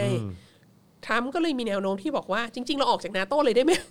อันนี้เป็นเรื่องที่ทรัมป์พูดตั้งแต่ตอนที่ได้รับเลือกตั้งทีแรกๆนะว่าเราควรจะออกจากนาโตเพราะนาโตมันแพง เราไม่ต้องการจะยุ่งกับอะไรเหล่านี้แล้วอะไรเงี้ยแล้วก็ถึงแม้ท้ายที่สุดแล้วจะไม่ได้ออกจากนาโตเนี่ย ก็เอ่อมีการเขาเรียกอะไร มีการลดความสนับสนุน แล้วก็ลดความแอคทีฟของสหรัฐอเมริกาในนาโตด้วย ซึ่งก็เราก็ไม่รู้ว่ามัน ดีหรือไม่ดีนะ ส่วนหนึ่งเราก็มีความรู้สึกว่าอเมริกาก็แทรกแซงเออแทรกแซงเข้าไปในในเรื่องต่างๆ ทั่วโลก จนมันยุ่งยากมาหลายครั้งแล้วอะไรเงี้ ครั ย บ เราก็คิดว่าจริง ๆ แล้วการที่การที่ทรัมป์จะมีนโยบายต่างประเทศที่ไม่อยากไปยุ่งกับคนอื่นเขามากนักอะจริง ๆ มันอาจจะไม่ใช่เรื่องแย่ แต่จากมุมมองของนาโต้อะอันนี้มันแย่มาก แล้วก็แล้วก็ถ้าฟังจากน้ำเสียงของรัฐมนตรีต่างประเทศเยอรมันน่ะก็คือเขามีความรู้สึกว่าถ้าได้ประธานาธิบดีที่เป็นเดโมแครตน่ะก็จะก็จะให้ความสำคัญกับจุดยืนของการรักษา หรือการส่งเสริมประชาธิปไตยและสิทธิมนุษยชนทั่วโลกอะมากยิ่งขึ้นเอ่อแล้วก็เขาก็เหมือนเขาก็จะเชื่อว่าถ้าไบเดนเข้ามาเป็นประธานาธิบดีอะก็คือ สหรัฐอเมริกาก็อาจจะเข้ามามีส่วนมาแอคทีฟอยู่ในเอ่อในนาโตมากยิ่งขึ้น แล้วก็ประเด็นของอินโดแปซิฟิกที่เขาพูดถึงเนี่ย ถ้าเป็นไบเดนเข้ามา เป็นประธานบดีเนี่ย ก็อาจจะเป็นเรื่องที่ไม่ต้องเกลี้ยกล่อมกันมากเพราะว่าก่อนหน้า น่า นี้ จะคุยกันได้ เอ ง่า อย หน่อย ก่อนหน้านี้เรื่องพวกนี้เป็นสิ่งที่ต้องเกลี้ยกล่อมกันเยอะมากนะ โดยเฉพาะอย่างเรื่องที่ไครเมียเงี้ย เพราะว่าทรัมป์อ่ะก็มีแนวโน้มจะชอบปูตินมากกว่า ใช่ ชอบสหภาพยุโรปอะไรเงี้ยก็ก็เลยก็เลยไม่แน่เสมอไปนะว่าเขาจะ ว่าเขาจะเอ่ออยากให้ เพราะว่าเขา เพราะว่าเขาคิดว่าสาสาธารณประชาชนจีนเนี่ยมีปัญหาในการในการละเมิดอธิปไตยของประเทศต่างๆ ในมหาสมุทรอินเดียและในในทะเลจีนใต้เนี่ย ก็ไม่ได้แปลว่าเขาจะอยากให้ทำเป็นผู้นำค่ะ เข้าใจ แล้วก็แล้วก็จริง ๆ ถ้าอันนี้ก็เป็นสิ่งที่เราเคยพูดแล้วเหมือนกันว่าว่าโดยเฉพาะในเรื่องทะเลจีนใต้เนี่ยเอ่อประธานาธิบดีเดโมแครตรัฐบาลเดโมแครตเนี่ยมีนโยบายที่ชัดเจนมากกว่ากันเยอะ แล้วก็ ตั้งแต่สมัยโอบามาแล้วใช่ไห ใช่ ม ตั้งแต่สมัยคลินตันนั่นคือคือยาวนานมากแล้วอ่ะเอ่อ คือคือหมายความว่าไอ้ประเด็นเรื่องของทะเลจีนใต้เนี่ย จริง ๆ มันมีมานานก่อนยุคเอ่อโอบามาอีกใช่ไหมฮะ แล้วก็ความเรื่องจะสนับสนุนไต้หวัน เรื่องจะสนับสนุนเอ่อสิทธิมนุษยชนต่างๆเอ่อแล้วก็สนับสนุนประชาธิปไตย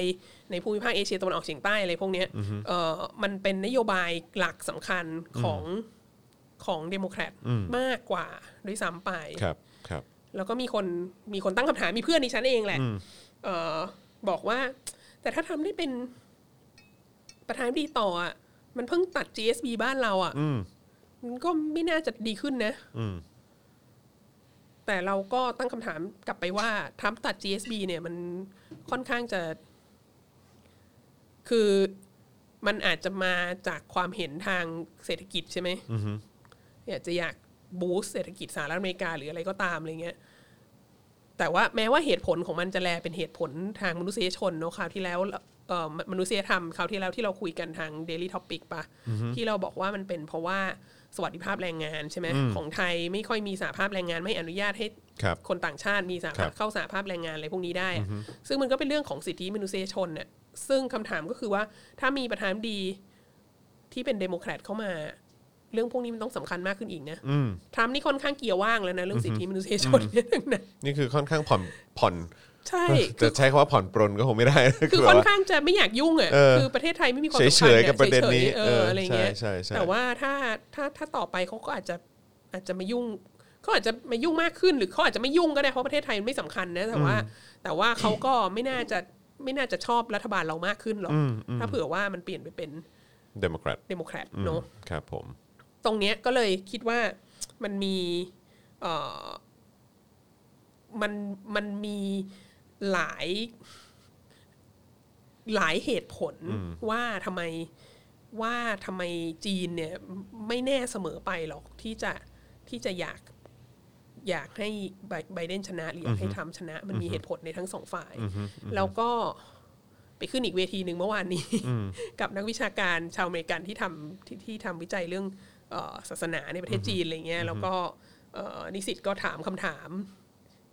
คือหลังจากถามเรื่องศาสนาอะไรไปหมดแล้วก็ถามว่าคิดยังไงกับการเลือกตั้งสหรัฐอะไรเงี้ย ซึ่งเราก็เออ แต่เขาก็ตอบได้น่าสนใจนะเขาก็ตอบได้ได้ตรงใจเราอ่ะเหมือนที่เราคิดว่าเออมันก็เป็นอย่างนั้นแหละก็คือว่า จริง ๆ แล้วนโยบายที่มีต่อจีนเนี่ยพูดจริง ๆ แล้วคือเดโมแครตกับรีพับลิกันมันไม่ได้ต่างกันมากนะฮะแต่ว่ามันอาจจะย้ำอะไรที่มัน มันอาจจะโฟกัสให้ความสำคัญกับจุดบางจุดที่มันที่มันไม่เหมือนกัน แต่ในภาพรวมแล้วมันไม่ได้ต่างกันมาก เพียงแต่ว่าทรัมป์เนี่ยเป็นคนที่เอาแน่เอานอนไม่ได้ขึ้นขึ้นลงลงแล้วก็แบบ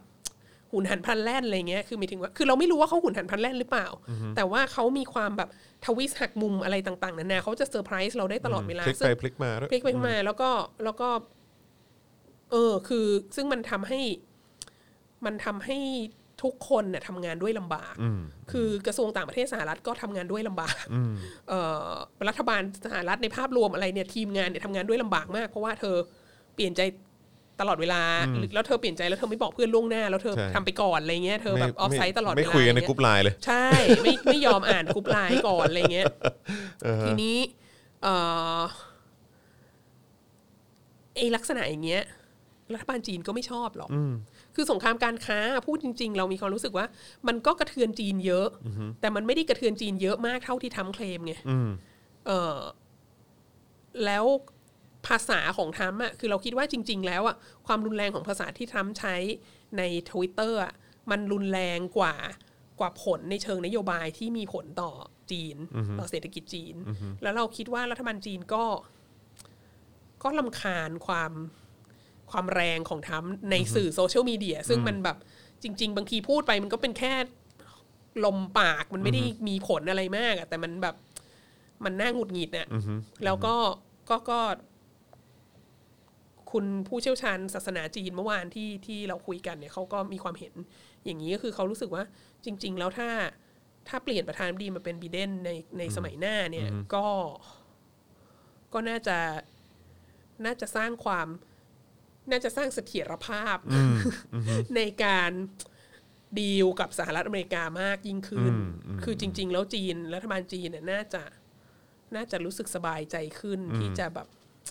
เหมือนไม่ต้อง ก็จริงเนอะมัน ไม่ ก็ ต้องคุยกับคนบ้าตลอดเว คื ลา อใช้ใช้ว่า เออ เออเออสบายเออคุยแล้วสบายใจกว่า เออ คือก็อาจจะไม่ชอบขึ้นมาหรอก อาจจะ คือมันก็ไม่ได้คือเขาก็คงไม่โอเคกับอเมริกาหรอก ใช่ เออแต่ว่าก็แบบ คงมีความขัดแย้งกันต่อไป แต่อย่างน้อยอ่ะมันไม่เหมือนคุยกับคนบ้าไงมันไม่ใช่คุยกันวันนี้แล้ววันรุ่งขึ้นไปด่าเอาไปอะไรเงี้ยคือ เอา แบบ คนมีสติมาคุยหน่อย เออคือ คือเราก็ต้องคิดในอีกเรื่องหนึ่งที่แบบคนไม่ค่อยพูดถึงคือคนลืมไปแล้วอ่ะใน อ่าฮะ ในยุคแห่งความสมาธิไม่ค่อยมีเนี่ย เอ นะ อเออ ก็คือว่าทรัมป์เนี่ย เป็นประธานาธิบดีสหรัฐอเมริกาคนแรกที่ไปจับมือและคุยและข้ามไปเกาหลีเหนือนะเออ มันมีอยู่ยุคหนึ่งที่เหมือนกับว่าทรัมป์เป็นเพื่อนสนิทกับคิมจองอึนเลยอะแล้วคิมจองอึนเนี่ยคือเกาหลีเหนือเขาเป็นพันธมิตรกันใกล้ชิดมากกับสาธารณรัฐประชาชนจีนเนี่ยแล้วถ้าทรัมป์เป็นเพื่อนสนิทกับคิมจองอึนเนี่ย มันจะแบบเกลียดจีนมากขนาดนั้นได้ไหมอ่ะในเมื่อนโยบายที่มันดีกับเกาหลีเหนืออ่ะมันก็มันก็น่าจะเป็นนโยบายที่ที่ที่ได้รับการ approve จากจากปักกิ่งด้วยใช่ไหมดังนั้นมันคือความแบบไม่อยู่กับร่องกับรอยของทรัมป์อ่ะ ง แม้ งนะ เออแม้กระทั่งตอนที่ตอนที่ไปโอ้โหเป็นเพื่อนรักกับคิมจองอึนเนี่ยสามวันก่อนหน้านั้นก็บอกว่าจะส่งเรือบรรทุกเครื่องบินไป ไปโจมตีคาบสมุทรเกาหลีอะไรเงี้ย เออ คือแบบ มันเป็นคนที่พลิกไปพลิกมาตลอด ใช่ เวลาไง ใช่ แล้วมันก็พูดไปอย่างนั้นเองอ่ะแล้วก็ไม่ มันก็ท้ายที่สุดมันก็ไม่ได้ดำเนินการอะไรที่มันเป็นชิ้นเป็นอันในคาบสมุทรเกาหลีอะไรเงี้ย แต่ว่าเวลาที่มันพูดหรือมันทวีตหรือมันอะไรเงี้ยมันทำให้เกิดความปั่นป่วนโกลาหลตกกระจายของของทั้งประชาคมโลกเลยอ่ะ แล้วแบบรัฐมนตรีต่างประเทศหรือผู้นำหรือกองทัพหรืออะไรของประเทศพวกเนี้ยเขาก็เหนื่อยไง คือเกลียดกันไม่ว่าหรอกแต่ว่า อยู่กับล่องกับลอยนิดนึงเอออดังนั้นโดยส่วนตัวเราถ้าจะเดี๋ยวเดี๋ยวจะรับฟังคำถามจากทางบ้านเนี่ยเรามีความรู้สึกว่า เรามีความรู้สึกว่าจริง ๆ แล้วจีน ก็น่าจะอยากได้ไบเดนเป็นประธานดีสหรัฐอเมริกามากกว่า เพราะอย่างน้อยก็คือ คือการดำเนินการกับคนเสียสติมันมันเหนื่อยมากอ่ะ อืมอันนี้ถือว่าเป็นการฟันธงจากมุมมองอาจารย์วัฒ ใช นาเนี่ ่ ย ใช่ว่าเขาว่าเขาน่าจะอยากได้ เพราะว่าคือทรัมป์แล้วอีกอย่างที่คนไม่ค่อยพูดถึงก็คือ แล้วอันนี้ก็เอามาจากเอาขี้ปากอาจารย์ชัยวัฒน์คำชูเมื่อวานนี้มาพูดด้วยนะ ก็คือว่า เอ่อทรัมป์เนี่ย ในความบ้าคลั่งทุกอย่างที่เกิดขึ้นในช่วงที่ผ่านมาเนี่ย เราต้องมองว่าเหตุสำคัญอย่างหนึ่งเนี่ยคือทรัมป์บ้าคลั่งเพื่อให้ตัวเองได้เลือกตั้งสมัยสองแต่สหรัฐอเมริกามันมีกฎหมายอยู่ว่า คนเราเป็นประธานาธิบดีอย่างมากได้แค่สองสมัยอะ อ่าใช่ ดังนั้นก็คือต่อให้ทรัมป์ได้รับเลือกตั้งอีกในสมัยที่สองอะพอหมดสมัยที่สองแล้วก็คือจบทรัมป์ก็จะไม่มีวันได้กลับมาเป็นประธานาธิบดีอีกนะฮะคืออย่างมากสุด 8 ปี ทีนี้คำถามก็คือว่าในสมัยแรกอะ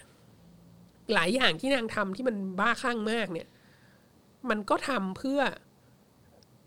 เรียกร้องเสียงคะแนนเสียงทำเพื่อหาเสียงเพื่อให้ เอา ตั เร ว ต เอง ติ้งอะว่างั้นดีกว่า ใช่เอาเรตติ้งเพื่อให้ตัวเองได้รับเลือกตั้งเข้ามาอีกใน ครับ สมัยที่สองทีนี้คำถามคือ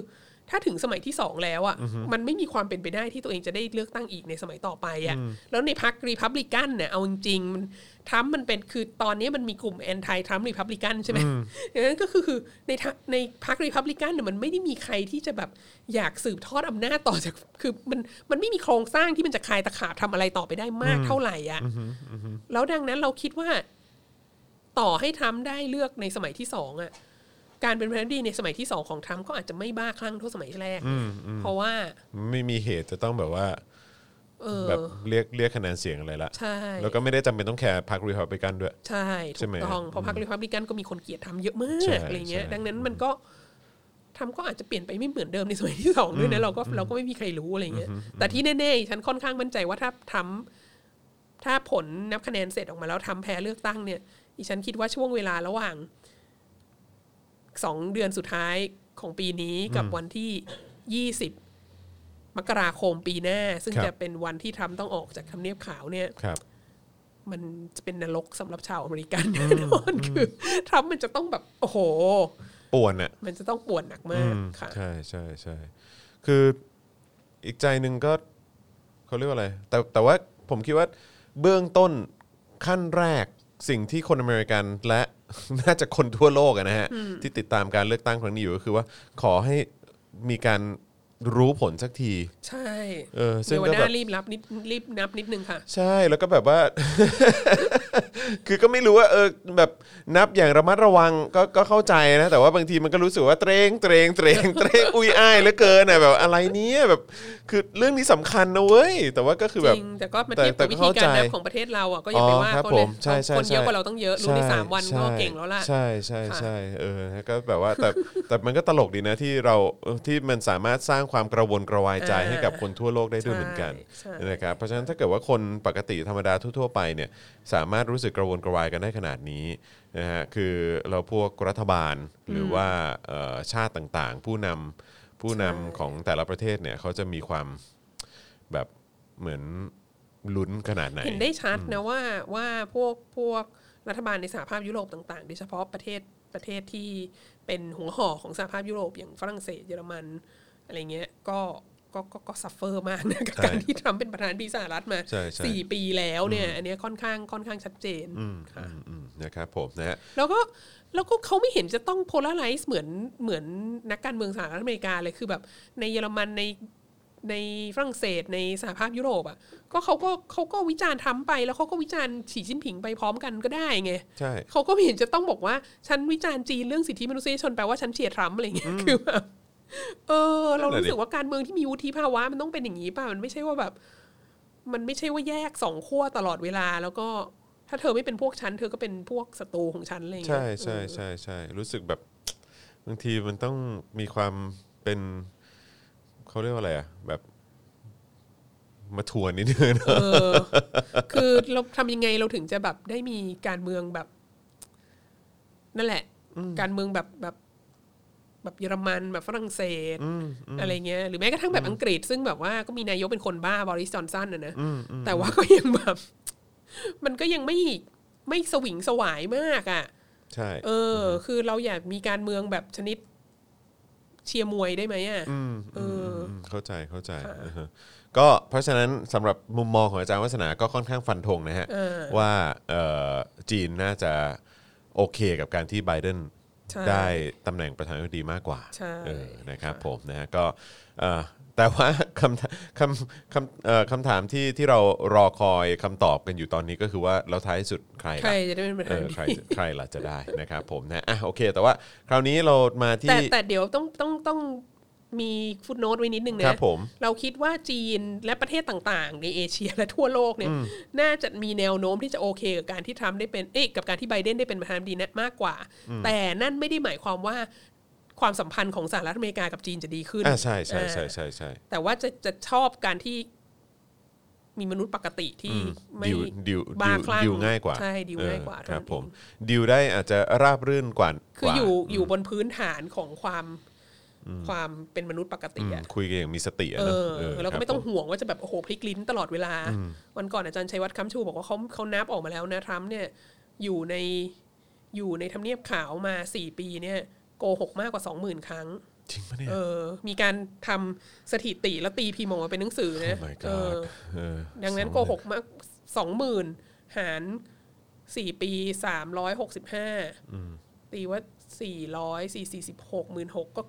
สี่สี่สิบหกพันหก อืม ก็คือว่าโกหกมากกว่าวันละสิบครั้งอะ่ะเออ ถ้าโกหกทุกวัน ถ้าถ้าถ้าเล่นทวิตเตอร์ทุกวันใช่ไหมอืม มีมา มีมีมาทำกับนายกไทยไหม ฮะ มาทำบ้างก็ดีนะฮะเ อาจจะต้องเป็นแบบทำกับอะไรนะ ฝ่ายรัฐบาลของไทย ใช่ ตั้งแต่นโยบายเลือกตั้งอะไรเงี้ยแต่เขาไม่เล่นทวิตเตอร์ไง มันเลย นั่นน่ะสิ เก็บข้อมูลลำบากอะไรเงี้ย ใช่ แต่คนที่ทวิตทุกวันก็โกหกทุกวันวันละเกินสิบครั้งอะไร ใช่ เงี้ย ใช่ใช่โอ้ยแต่ว่าถ้าไปตามการให้สัมภาษณ์ของคุณวัฒนานานุ่มก็ก็ก็น่าจะเก็บ เออตาม ข้อมูลได้อยู่นะฮะ ตามทวิตตามทวิตของ my name sake นะ นะฮะ อ่ะโอเคนะครับผมก็เอ่อคราวนี้มาที่นี่นี่เราคุยกันมาประมาณเกือบชั่วโมงอะเนอะนะครับผมนะฮะก็คราวนี้มาถึงช่วงเวลาของการเอ่อพูดคุยกับคุณผู้ชมทางบ้านนะครับหรือว่าที่ติดตามกันใน YouTube แล้วก็ Facebook แล้วก็ Twitter กันหน่อยละกันนะครับ แต่ว่าย้ำอีกครั้งนะครับ ใครเข้ามาแล้วก็ขอความกรุณานะครับกดแชร์นะฮะแล้วก็กดไลค์กันด้วยนะครับ แล้วก็ใครอยากจะร่วมสนับสนุนพวกเรานะครับให้มีกำลังในการผลิตรายการผลิตคอนเทนต์ออกมาให้คุณได้ติดตามแบบนี้ แบบสดนะฮะแบบเป็นคลิปออกมาติดตามกันอยู่เรื่อยๆ ทุก ๆ สัปดาห์เนี่ยนะครับก็สนับสนุนได้ทางบัญชีกสิกรไทยนะครับ 0698975539 หรือสแกน QR Code ก็ได้นะครับ แล้วก็ใครที่อยากจะเอ่อสนับสนุนแบบรายเดือนก็ทำได้ทั้งทาง YouTube Membership นะครับ กดปุ่มจอยแล้วก็สมัครได้เลยนะครับเอ่อหรือว่าทาง Facebook ก็กดปุ่ม Become a supporter นะครับ กดปุ่มนี้ได้เลย แล้วก็เมื่อสักครู่นี้มีคนส่งดาวมาให้อาจารย์ด้วยนะ ขอบคุณค่ะ ขอบ ครับ พะ ผ คุณ ม ค่ะ นะฮะแล้วก็สังเกตเสื้อของอาจารย์วัฒนาอีกทีนะครับ ค่ะ เสื้อเก๋ไก๋สวยมากเลยนะครับผม 2475นะครับก็ใครอยากจะได้เสื้อลายนี้นะครับแล้วก็เอ่อเอาไปใส่อวด ใส่เดินตลาด ใส่นอน ใส่ไป ใส่ใบหวย เออใส่ไปเออเขาเรียกว่าอะไรนะ ไปชุมนุมอะไรอย่างเงี้ย อ่า เออนะครับก็สั่งซื้อได้ที่ Spoke Dark Store นะครับนะฮะอ่ะคราวนี้มาคุยกับคนทางบ้านกันบ้างดีกว่านะครับเอ่อคุณจอนาธานเบลนบอกว่าถ้าได้ไบเดนบอกเลยทุกคนการกดดันรัฐบาลไอ้ตู่จากอเมริกาจะไม่มีอีก อาจอาจารย์ว่าไง อันนี้ไม่ อันนี้ไม่ อันนี้คิดว่าไม่ คิดว่าไม่จริงเลยนะฮะ คือแล้วเราคิดว่าทรัมป์ค่อนข้างกดดันน้อยด้วยซ้ำไปค่ะ ครับผมนะฮะก็คืออันนี้จากประสบการณ์ส่วนตัวด้วยนะครับก็คือว่าเอิ่มเขาเรียกว่าอะไรโอ้โอ้โหมีมีมีคนดังมาเยอะนะฮะอ่ะเดี๋ยวเดี๋ยวเดี๋ยวเดี๋ยวสักครู่หนึ่งนะฮะอ่ะแต่ว่าก็คือคือจะบอกว่าหลังจากในในฐานะที่เราเนี่ยก็ก็ทำสื่อกันมา แม้ว่าจะเป็นสื่อปลอมๆนะฮะแต่ว่าคือถ้าเปรียบเทียบยุคสมัยของแบบโอบามาเองเอ่อที่การเคลื่อนไหวของทางสถานทูต สหรัฐในไทยเองเนี่ย ใช่ เออแบบว่าการแสดงออกของพวกเขาเนี่ยมันจะมีความชัดเจนในการสนับสนุนประชาธิปไตยมากกว่า ใช่ ยุคสมัยของทรัมป์มาก ใช่ นะครับเพราะฉะนั้นก็ก็ต้องต้องดูกันว่ามันจะเป็นอย่างนั้นจริงหรือเปล่านะครับส่วนคุณฟ้าสายเออเทรนเนอร์ฟ้าสายของเรา นะครับบอกว่าส่งดาวให้พี่วัสนาครับ ขอบคุณ เรื่อง ค่ะ divisive politics และ media เนี่ยตรงประเด็นมากครับ ขอบคุณพี่ที่พูดเรื่องนี้นะครับผมนะฮะ ขอบคุณค่ะ เอ่อ อันนี้ เอ่อบอกอะไรจุดป่ะฮะเนี่ย นะฮะสนสนที่ลิมบอกว่า เยาวชนปลดแอกเหมือนพวกเรกอะอาจารย์พูดอาจารย์วัฒนาพูดเรื่องนี้หน่อย โอ้ยวาสนาพูดเรื่องนี้บ่อยมาก ใช่ แล้วค่ะ ฮะ พี่หนูลิง แต่ว่าเดี๋ยวก่อนนิดนึง แล้ว เมื่อกี้กำลังจะโค้ดเลยเพราะว่าคอมเมนต์ข้างบนเนี่ย ครับ บอกว่าไอรอยอมรับว่ารับเงินต่างชาติมาคิดยังไงกับเรื่องนี้ ก็กำลังจะโค้ดเลยว่า ไปดูโพสต์พี่หนูลิงอะ อืม บอกว่าคนที่รับเงินต่างชาติมามากที่สุดน่ะน่าจะเป็นรัฐบาลไทย ใช่ อืม นะครับผ อัน ม นี้จริงแต่เรื่องเรดการ์ดเรื่องเยาวชนปลดแอกเหมือนเหมือนเรดการ์ดนี่แบบคือพี่หนูลิงถามมาก็จะพูดให้นิดนึงนะ อืม ทั้งๆ แต่ว่า ที่ แต่ว่า จริ อัน งๆ นี้ แล้วสัญญาว่าจะไม่พูดเรื่องนี้ ใช่ แล้วนะ ซึ่งอันนี้ดอกจันนิดนึงว่าจริง ๆ อย่างเทปก่อนก็เคยพูดไปแล้ว เออ แล้วก็ ใช่ แล้วก็มีการพูดถึงคุณสนธิด้วยนะฮะ ใช่ เพราะว่าคุณสนธิจำได้ว่าวันนั้นผมผมผมดันไปเห็นคลิปคุณสนธิ อ่า พูดถึงประเด็น ถูก เนี้ยตอนเช้าก่อนจัดรายการ เออ แล้วผมก็มาบ่นให้อาจารย์วัฒนาฟัง อาจารย์วัฒนาก็เลยจัดหนักให้อีกรอบหนึ่ง ใช่ ทั้งคุณ เออ สนธิทั้งคุณอูหฤทัยก็เคยพูด ใช่ ทั้งคุณกิติทัศน์ก็เคยพูด คุณกิติทัศน์นี่ที่ตอนหลังมาเชียร์พวกเราแล้วนะ เพราะว่าเขาแบบโกรธมากที่ปิดพรหับอะ ครับผม ยอดนะฮะ ครับผม อคนพูดเรื่องเลดการ์ดนี่เยอะมากเลยนะฮะฝ่ายนั้นน่ะจะพูดเรื่องเลดการ์ดเยอะมาก เราก็เอางี้สรุปง่าย ๆ ก็คือเลดการ์ดน่ะมันเกิดขึ้นมาจากการสร้างอย่างเป็นระบบการปลุกระดมอย่างเป็นระบบของรัฐบาล อืม นะฮะ ครับผม แล้วก็ใช้งบประมาณของรัฐบาลและกองทัพในการในการปลุกระดมอย่างเป็นระบบมาเป็นสิบปี ถ้าประเทศนี้จะมีเลดการ์ดมันจะต้องเป็นเลดการ์ดเอ่อค่านิยม 12 ประการ ครับผม ซึ่ง ไม่ ยัง มี ไม่มี ครับ ะ ผมนะฮะเอ่อถ้าจะมีเลดการดเนี่ยต้องน่าจะเป็นคนรุ่นคุณสนธิมากกว่า เอคอรับ ใช่ ผมที่ผ่านระบบแบบนั้นมา ใช่ นะครับ หรือ ผม รุ่นพวกเรานี่แหละที่โตขึ้นมาแบบว่าอะไรนะอะไรธงชาติและเพลงชาติไทยคืออสัญลักษณ์ของความเป็น ทุกวันนี้ยังมีอยู่นะฮะ ทุกวันนี้ยังมีอยู่นะฮะเออ ตายแล้ว ครับ ลูก ผม เธอ ใช่ ตอนเช้าจะเคารพธงชาติยังต้องฟังอันนี้อยู่เหรอ อะไรอย่างเงี้ย หรือเพลงเราสู้อะไร อะไร เงี้ย อย่างเงี้ยเออครับผม ทีวีฟ เพ รี ราะฉะ ที นั้น วียังเปิดเพลงเราสู้อยู่เหรอ คุณสนธิต้องต้องต้องมองแบบว่าคนรุ่นตัวเองและตัวคุณสนธิมากกว่านะครับนะฮะว่ามีความใกล้เคียงเลดการดมากกว่า เออ เยอะ ใช่ เลยนะครับผม ถูกต้องค่ะ นะฮะเอ่อคุณเคนบอกว่าโจไบเดนมีแบ็กกราวด์ด้านการเมืองด้านการเมืองยังไงบ้างครับ คือทรัมป์เนี่ยเรายังรู้ว่าเขาเป็นนักธุรกิจสำหรับผมเนี่ยโจเนี่ยจู่ๆก็ผุดชื่อผุดขึ้นมาวิเคราะห์ได้ไหมครับ ว่าทำไมทางพรรคถึงไม่เลือกแคนดิเดตที่อายุน้อยกว่านี้ อุ้ยแต่จริง ๆ แล้วโจไบเดนนี่เขาเขามีประสบการณ์ทางการเมืองมากเลยนะ เขาเป็นรองประธานาธิบดีของ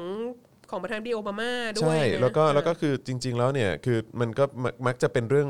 เรื่องที่เราเห็นกันอยู่บ่อยๆ กับการที่รองประธานาธิบดีเนี่ยจะจะมารับช่วงต่อในการแข่งขัน อ่าใช่ เอ่อลงชิงตำแหน่งประธานาธิบดีหลังจากที่ประธานาธิบดีเขาหมดหมดเขาเรียกว่าหมดวาระไป เอา แล้ว จ ใช่ไหมฮะ ริงๆวาสนาก็ไม่ได้ปลื้มโจไบเดนนะ เลยในบรรดาแบบคนที่มามาแข่งกันเป็นแคนดิเดตของของอเมริกาหลายคนมากเนี่ยวาสนาไม่โจไบเดนนี่เป็นอันดับท้ายๆเลยจริงๆ ถ้าถามว่าถ้าถามว่าเราชอบใครเราเชียร์ใครอะ ครับ เราเชียร์อลิซาเบธวอลเลน อ่ะอืม อ่า ครับผม เพราะว่าอลิซาเบธวอลเลนเนี่ยจะมีจะมีแนวที่แบบว่าออกไปทางแบบเขาเรียกอะไรให้ความสำคัญกับเรื่องรัฐสวัสดิการ อ่าใช่ นะฮะ ใช่ แล้วก็ให้ ใช่ ความสำคัญกับการเอ่อยกคุณภาพชีวิตของกลุ่มผู้ใช้แรงงาน ครับ อะไรเงี้ย ครับ แล้วก็มีเออคือคือคือเป็นแนวทางที่เราแล้วก็มีวิธีการที่มันดูค่อนข้าง มีนโยบายที่ดูค่อนข้างจับต้องได้อะเป็นไปได้อะไรเงี้ยแต่ว่า แล้วเราแล้วเราก็ลำคาญเบอร์นี่แซนเดอ ร์ส วาสนาลำคาญเบอร์นี่แซนเดอร์สมาก เพราะว่ารู้สึกว่า อุ้ย ฟุ้งฝัน รู้สึกว่าเป็นอิตาลุงฟุ้งฝันอะไรอย่างเงี้ยซึ่งแบบคือเราคิดว่า จนอายุปูนนี้ก็ยังฟุ้ง ถู ฝัน ก อยู่ ต้อง เออครับ แล้ว ผม แล้วเราคิดว่าอลิซาเบธอลิซาเบธวอร์เรนกับแซนเดอร์สเนี่ยนโยบายไปในทิศทางเดียวกัน แต่ว่าอลิซาเบธวอร์เรนเนี่ยมี ดู practical กว่า ใช่ดูจับต้องได้เป็นไป ใช่ ได้มากก ก็ ว่า เห็นด้วยก็เห็นด้วย แล้วเราคิดว่าสิ่งที่เขาเรียกอะไรผลงานของอลิซาเบธวอร์เรนในในสภา มันเยอะกว่าผลงานของ มันจับต้องได้ ของแซนเดอร์สเบอร์นีแซนเดอร์สเรามีความรู้สึกว่าแกแกก็เป็น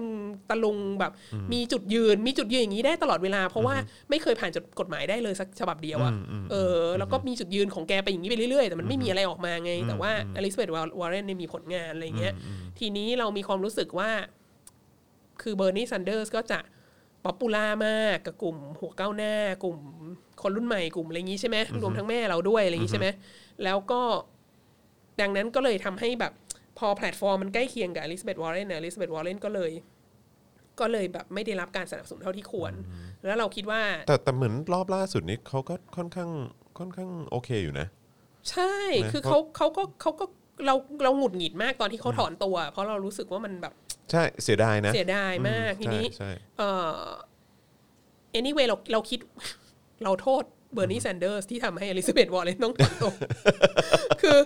คือเพราะว่าพวกแบบว่าหัวก้าวหน้าอะไรทั้งหลายพวกแบบว่าคนรุ่นใหม่อะไรเงี้ย ก็ไป ครับ ประสาทแดกกับเบอร์นีแซนเดอร์อยู่นั่นแหละ นึกออกไหมมันก็เลยทำให้เหมือนแบบ พอสองแพลตฟอร์มที่มันใกล้เคียงกันเนี่ยมันก็เลยแข่งกันเอง แล้วคนอเมริกาเอาจริง ๆ คนอเมริกาเวนยูคัมดาวถูกอีกไม่ชอบผู้หญิง ๋อ เออดังนั้นก็คือถ้ามีสองคนที่พูดอะไรคล้ายๆกันมีแนวโน้มที่จะสนับสนุนผู้ชาย อืม มากกว่านะฮะก็ anyway ประเด็นก็คืออลิซาเบธวอร์เรนซึ่งอีชันรักมากเนี่ยก็ก็หลุดไป ครับ นะฮะทีนี้อีกอย่างหนึ่งที่แบบเลวร้ายมากของประเทศสหรัฐอเมริกาเนี่ย ก็คือมันแบบมีความกลัวคอมมิวนิสต์มากอะ่ะแล้วก็ทรัมป์เองก็มีการปลุกผีคอมมิวนิสต์อะไรเงี้ยทำให้เกิดความหวาดกลัวโน้นนี้นั้น แล้วก็โจมตีว่า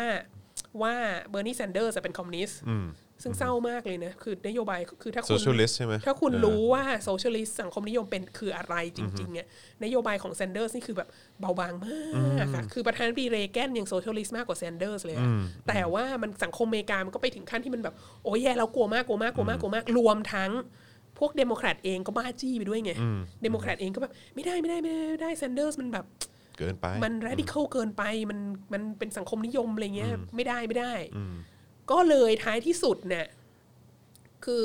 ที่ทรัมป์เรียกโจไบเดนว่า sleepy Joe อ่ะ มันก็จริงอ่ะ คือในบรรดาผู้สมัครทุกคนน่ะคนที่น่าเบื่อที่สุดคือไบเดนน่ะเนี่ยเบื่อมากแบบ เป็นคนขาวและแก่และแบบเราเห็นมาตลอดสมัยโอบามาแล้ว และนโยบายก็ไม่ได้ต่างจากโอบามาเท่าไหร่แล้วคือแบบ มันเป็นตัวละครที่น่าเบื่อที่สุดอ่ะเอางี้ แต่ว่า ก็ แต่ว่าคือมันเหมือนเป็นเซฟช h o ส์ว่ะ ใช่ มัน มัน เซ เซ ฟ ฟ สุด ช h o ไง ส์ เซฟสุด เซ คือ ฟสุด ถ้าเกิดว่าสมมติเป็นอลิซาเบธวอร์เรนขึ้นมาก็ตามสไตล์ที่เราคุยกันก็คือว่า การที่เขาจะโหวตให้สุภาพสตรีเนี่ยผู้หญิงเนี่ย เออ เออก็อาจจะแบบอาจจะมีผลกระทบตรงจุดนี้ เราคิดว่าคนส่วนใหญ่ในในเดโมแครตที่สนับสนุนไบเดนเนี่ยคือคนที่ฝันกลางวันอยากให้โอบามาเป็นประธานาธิบดีตลอดไปอ่ะ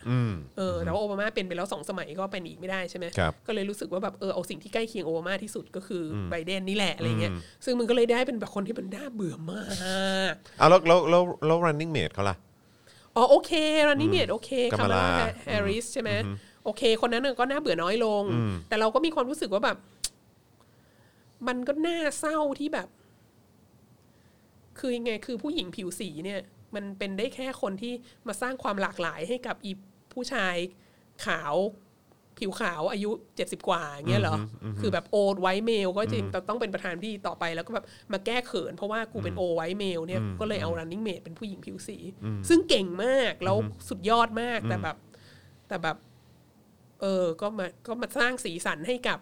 ให้กับความน่าเบื่อของไบเดนอะไรเงี้ย แต่ท้ายที่สุดอย่างที่บอกพอลงมาถึงตอนท้ายก็ยูก็มีให้เลือกระหว่างไบเดนกับทรัมป์อะ อืมอืมนะฮะอ่ะโอเคนะครับก็คิดว่าน่าน่าจะได้คำตอบไปนะสำหรับคุณเคนนะครับแต่ว่าก็ก็อย่างที่บอกก็คือคือทรัมป์เองก็ถ้าถามเอยเออไม่ใช่ผู้ผิดเออไบเดนเองเนี่ยจริง ๆ ก็วันก่อนที่คุยกับพี่พี่โอ๊ตนะฮะก็คือว่าเขาก็เป็นเขาก็เอ่อทำงานการเมืองมาตั้งแต่แบบโอ้โหแบบยังหนุ่มมากเลยล่ะเออนะครับผมแล้วก็แล้วก็ถือว่าถือว่าเออก็เป็นคนมีประสบการณ์พอสมควรนะครับ คุณพอลลี่บอกว่าวันก่อนฟังบทวิเคราะห์ ว่าจีนน่าจะอยากได้ทรัมป์มากกว่า เพราะเป็นแนว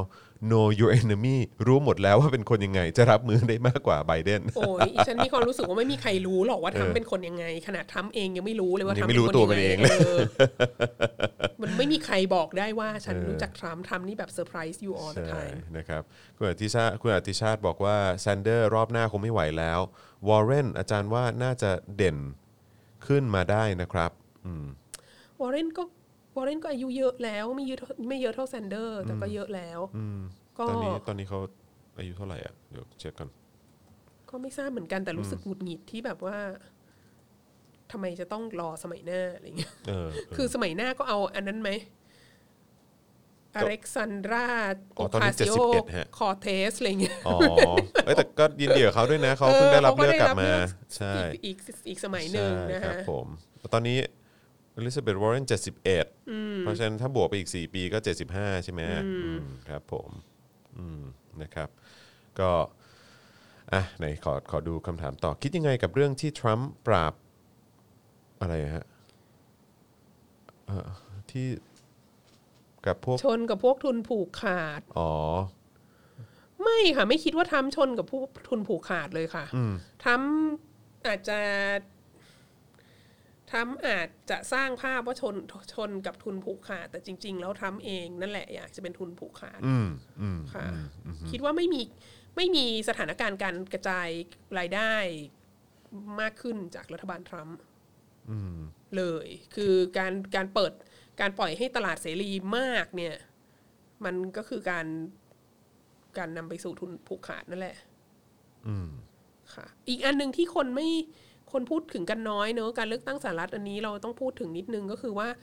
ตอนนี้สหรัฐอเมริกามีมีวุฒิสมาชิกอเมริกาเขาเลือกตั้งวุฒิสมาชิกเนอะ ครับผม เออมีวุฒิสมาชิกเป็นคนข้ามเพศคนแรก อ่ะใช่ใช่ เออ ใช่ใช่ใช่ ซาร่าแม็กไบรน์นะฮะ ครับผม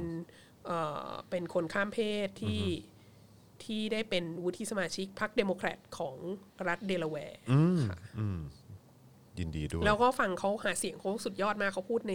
มีคลิปที่เขาพูดในเดโมแครตเอ่อคอนเวนชันเนอะเขาก็เปิดมาถึงเขาก็บอกว่า I am my name is Sarah McBride and I am a proud American transgender เออแล้วเขาก็ก็คือแล้วเขาก็พูดนโยบายอะไรของเขาต่อไป แต่เรารู้สึกว่าโอ้โห เปิดตัวแบบ เด็ดมาก ชัดเจน แล้วก็สวยด้วย ใช่เออนะครับผมนะฮะเอ่อคุณฟิลบอกว่าสงสารไทยเถอะอืมนะ ใช่ ลุงยังอยู่เลย ใช่ เห็นด้วย ถูก ถูกไม่ต้องตัวเองก็รู้สึกว่าไม่ต้องไปเครียดมากหรอกเรื่องเรื่องเลือกตั้งสหรัฐเนี่ย เออครับผม เพิ่งเพิ่งจะบอกแม่ไปอยู่เมื่อวานเพราะแม่ก็เครียดมากเรื่องนี้นะ บอกแม่ว่า และเพื่อนชาวอเมริกันทั้งหลายที่อยู่ในประเทศไทยนะครับ มี ผม มีปริมาณหนึ่งที่แบบโอ้ทุกคนเครียดมากเครียดมากเครียดมากกับการเลือกตั้งที่สหรัฐเราก็บอกว่าระวังนะถ้าไบเดนได้อะเธอจะไม่มีอะไรมาแบบดึงดูดความสนใจของเธอแล้วไง อืม คือที่ผ่านมาเนี่ยก็ไปมัวแต่ไปโฟกัสที่ความชั่วของอีทรัมป์ใช่ไหม อืม มาได้ก็เลยก็เลยสามารถที่จะมองข้ามไม่ใส่ใจความชั่วของประเทศนี้ได้ เออใช่ คือรอบตัวเองมันชั่วร้ายเหลือเกิน ฉันหันไปมองทรัมป์อะไรเงี้ยต่อไปนี้ถ้าทรัมป์ไม่ได้อยู่ในทำผีบ้าออกจากทำเนียบขาวแล้วอ่ะเธอจะต้องมาดูผีบ้าใน ในประเทศไทย ในประเทศไทยนะ ใช่ใช่ใช่ เออ ใช่ถูกต้องถูกต้อง ระวังตัวให้ดี ใช่ครับผมนะฮะเอ่ออาจารย์ครับไทยจะเปลี่ยนบทบาทเลือกเปลี่ยนฝ่ายได้ไหมครับ ในเมื่อระบบเจ้าหนี้ลูกหนี้จะครอบจะครอบครองโลก และระบบที่จีนวางแผนอะไรสร้อยไข่ ช่วย มุก ไข่มุกเอเชีย เออฝรั่ง ฝั่ จะ งก็จะแทรกแซง ตรงกลางเพื่อขัดแย้งแบ่งแยก เออ อันนี้เป็นคำถามที่ประหลาดนะ คือว่า คือว่าจีนจะวางแผนสร้อยไข่มุกเอเชียเนี่ย แล้วฝรั่งแทรกแซงตรงใจกลาง ความขัดแย้งแบ่งแยกเนี่ย มัน มันเป็นการใช้คำพูดที่ประหลาดเนอะ เพราะว่าเราคิดว่าไอ้ไข่มุกเอเชียของจีนเนี่ยสร้อยไข่มุกเอเชียของจีนเนี่ย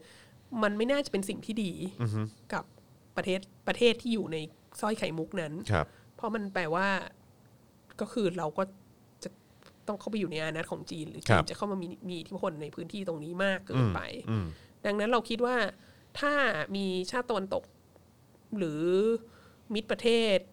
ที่เป็นประชาธิปไตยเข้ามาเข้ามาแสดงตัวมากขึ้นทั้งในมหาสมุทรอินเดียและในทะเลจีนใต้ก็เป็นเรื่องดี เอ่อแล้วถามว่าไทยจะย้ายข้างไหมคำนี้ก็มีปัญหาเหมือนกัน รัฐบาลไทยเนี่ยวัสนาคิดว่าอยู่ข้างจีนชัดเจนมาก แต่ว่าประชาชนชาวไทยและประเทศไทยที่เหลือทั้งหมดเนี่ย มันก็ไม่ชัดเจนขนาดนั้นว่าเราอยู่ข้างใครแล้วถ้าถามว่าการที่รัฐบาลไทยอยู่ข้างจีนชัดเจนมาก อย่างออกนอกหน้าเนี่ยดีไหมเราก็คิดว่าไม่ดีค่ะ ใช่เพราะคือผมมีความรู้สึกว่ารัฐบาล คือถ้าพูดว่าใครได้ประโยชน์จากจีนเนี่ย คือรัฐบาลและคนในรัฐบาลน่ะน่าจะได้ประโยชน์จากจีนมากกว่าประชาชนชาวไทย เออ ใช่ไหมฮะ ใช่ อืมเราเราเราเราน่าจะฟันธงแบบนี้ได้ ใช่ แล้วในภาพรวมเราคิดว่าคนจีนก็น่าจะไปได้ประโยชน์มากกว่า ใช่ คนไทยด้วย ใช่ ในข้อตกเอลงต่า อง ๆ ครับผม เพราะฉะนั้นก็คือเนี่ยแหละฮะอันนี้อันนี้เป็นเป็นประเด็นที่เราต้องต้องคิดกันต่อด้วยนะครับเอ่อคุณชยาบอกว่าอยากให้ทำคลิปความรู้เกี่ยวกับแนวการปกครองแบบสังคมนิยม อะไรนะ ให้เข้าใจมากขึ้นได้ไหมคะ รู้สึกว่าเราทำคลิป ทำ ความ แล้ว รู้ไป ว่า แล้ว สัง นะ คมนิยมคืออะไร ใช่ ลอง ค่ะ ลองลองไปเสิร์ชดูได้นะครับ อยู่ในเครือของ ค่ะ Spoke Dark นะครับผมทำเป็นคลิปอธิบายแบบชิวๆนะครับผมนะฮะก็คิดว่าน่าจะทำให้เข้าใจกันได้มากยิ่งขึ้นนะครับไบเดนอ๋ออ่าครับผมเออนะครับก็หลายคนก็ลุ้นเนวาดาอยู่นะฮะ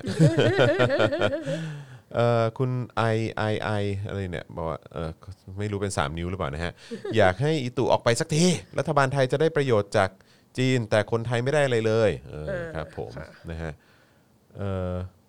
คุณอารีเฟนบอกว่าอาจารย์ขอประเด็นคุณจิต ระหว่างอักษรกับวิศวะครับ โอ้ย เขามีการ ก็ เขามีการ ก็ เป็นร่อนจดหมายกันอยู่ปะ คือคืออบจอ่ะคือคือกลุ่มกลุ่มนิสิตจุฬา ครับ คณะเขาเรียกอะไรคณะกรรมการเหมือนนิสิตจุฬาเนี่ยในในรูโดยโดยรวมเนี่ยได้ออกได้ออกแถลงการขอโทษคุณจิตรภูมิศักดิ์ที่ถูกโยนบก ครับ แล้วก็ถูกบังคับพักการเรียนอะไรเงี้ยออกมาแล้วนะฮะแล้วก็เอ่อแล้วก็คณะอักษรก็มีแถลงการออกมาแล้ว ครับ นะฮะแล้วก็คณะนิสิตคณะวิศวะเขาก็มีแถลงการออกมา แต่มันไม่ใช่การขอโทษมันเป็นการ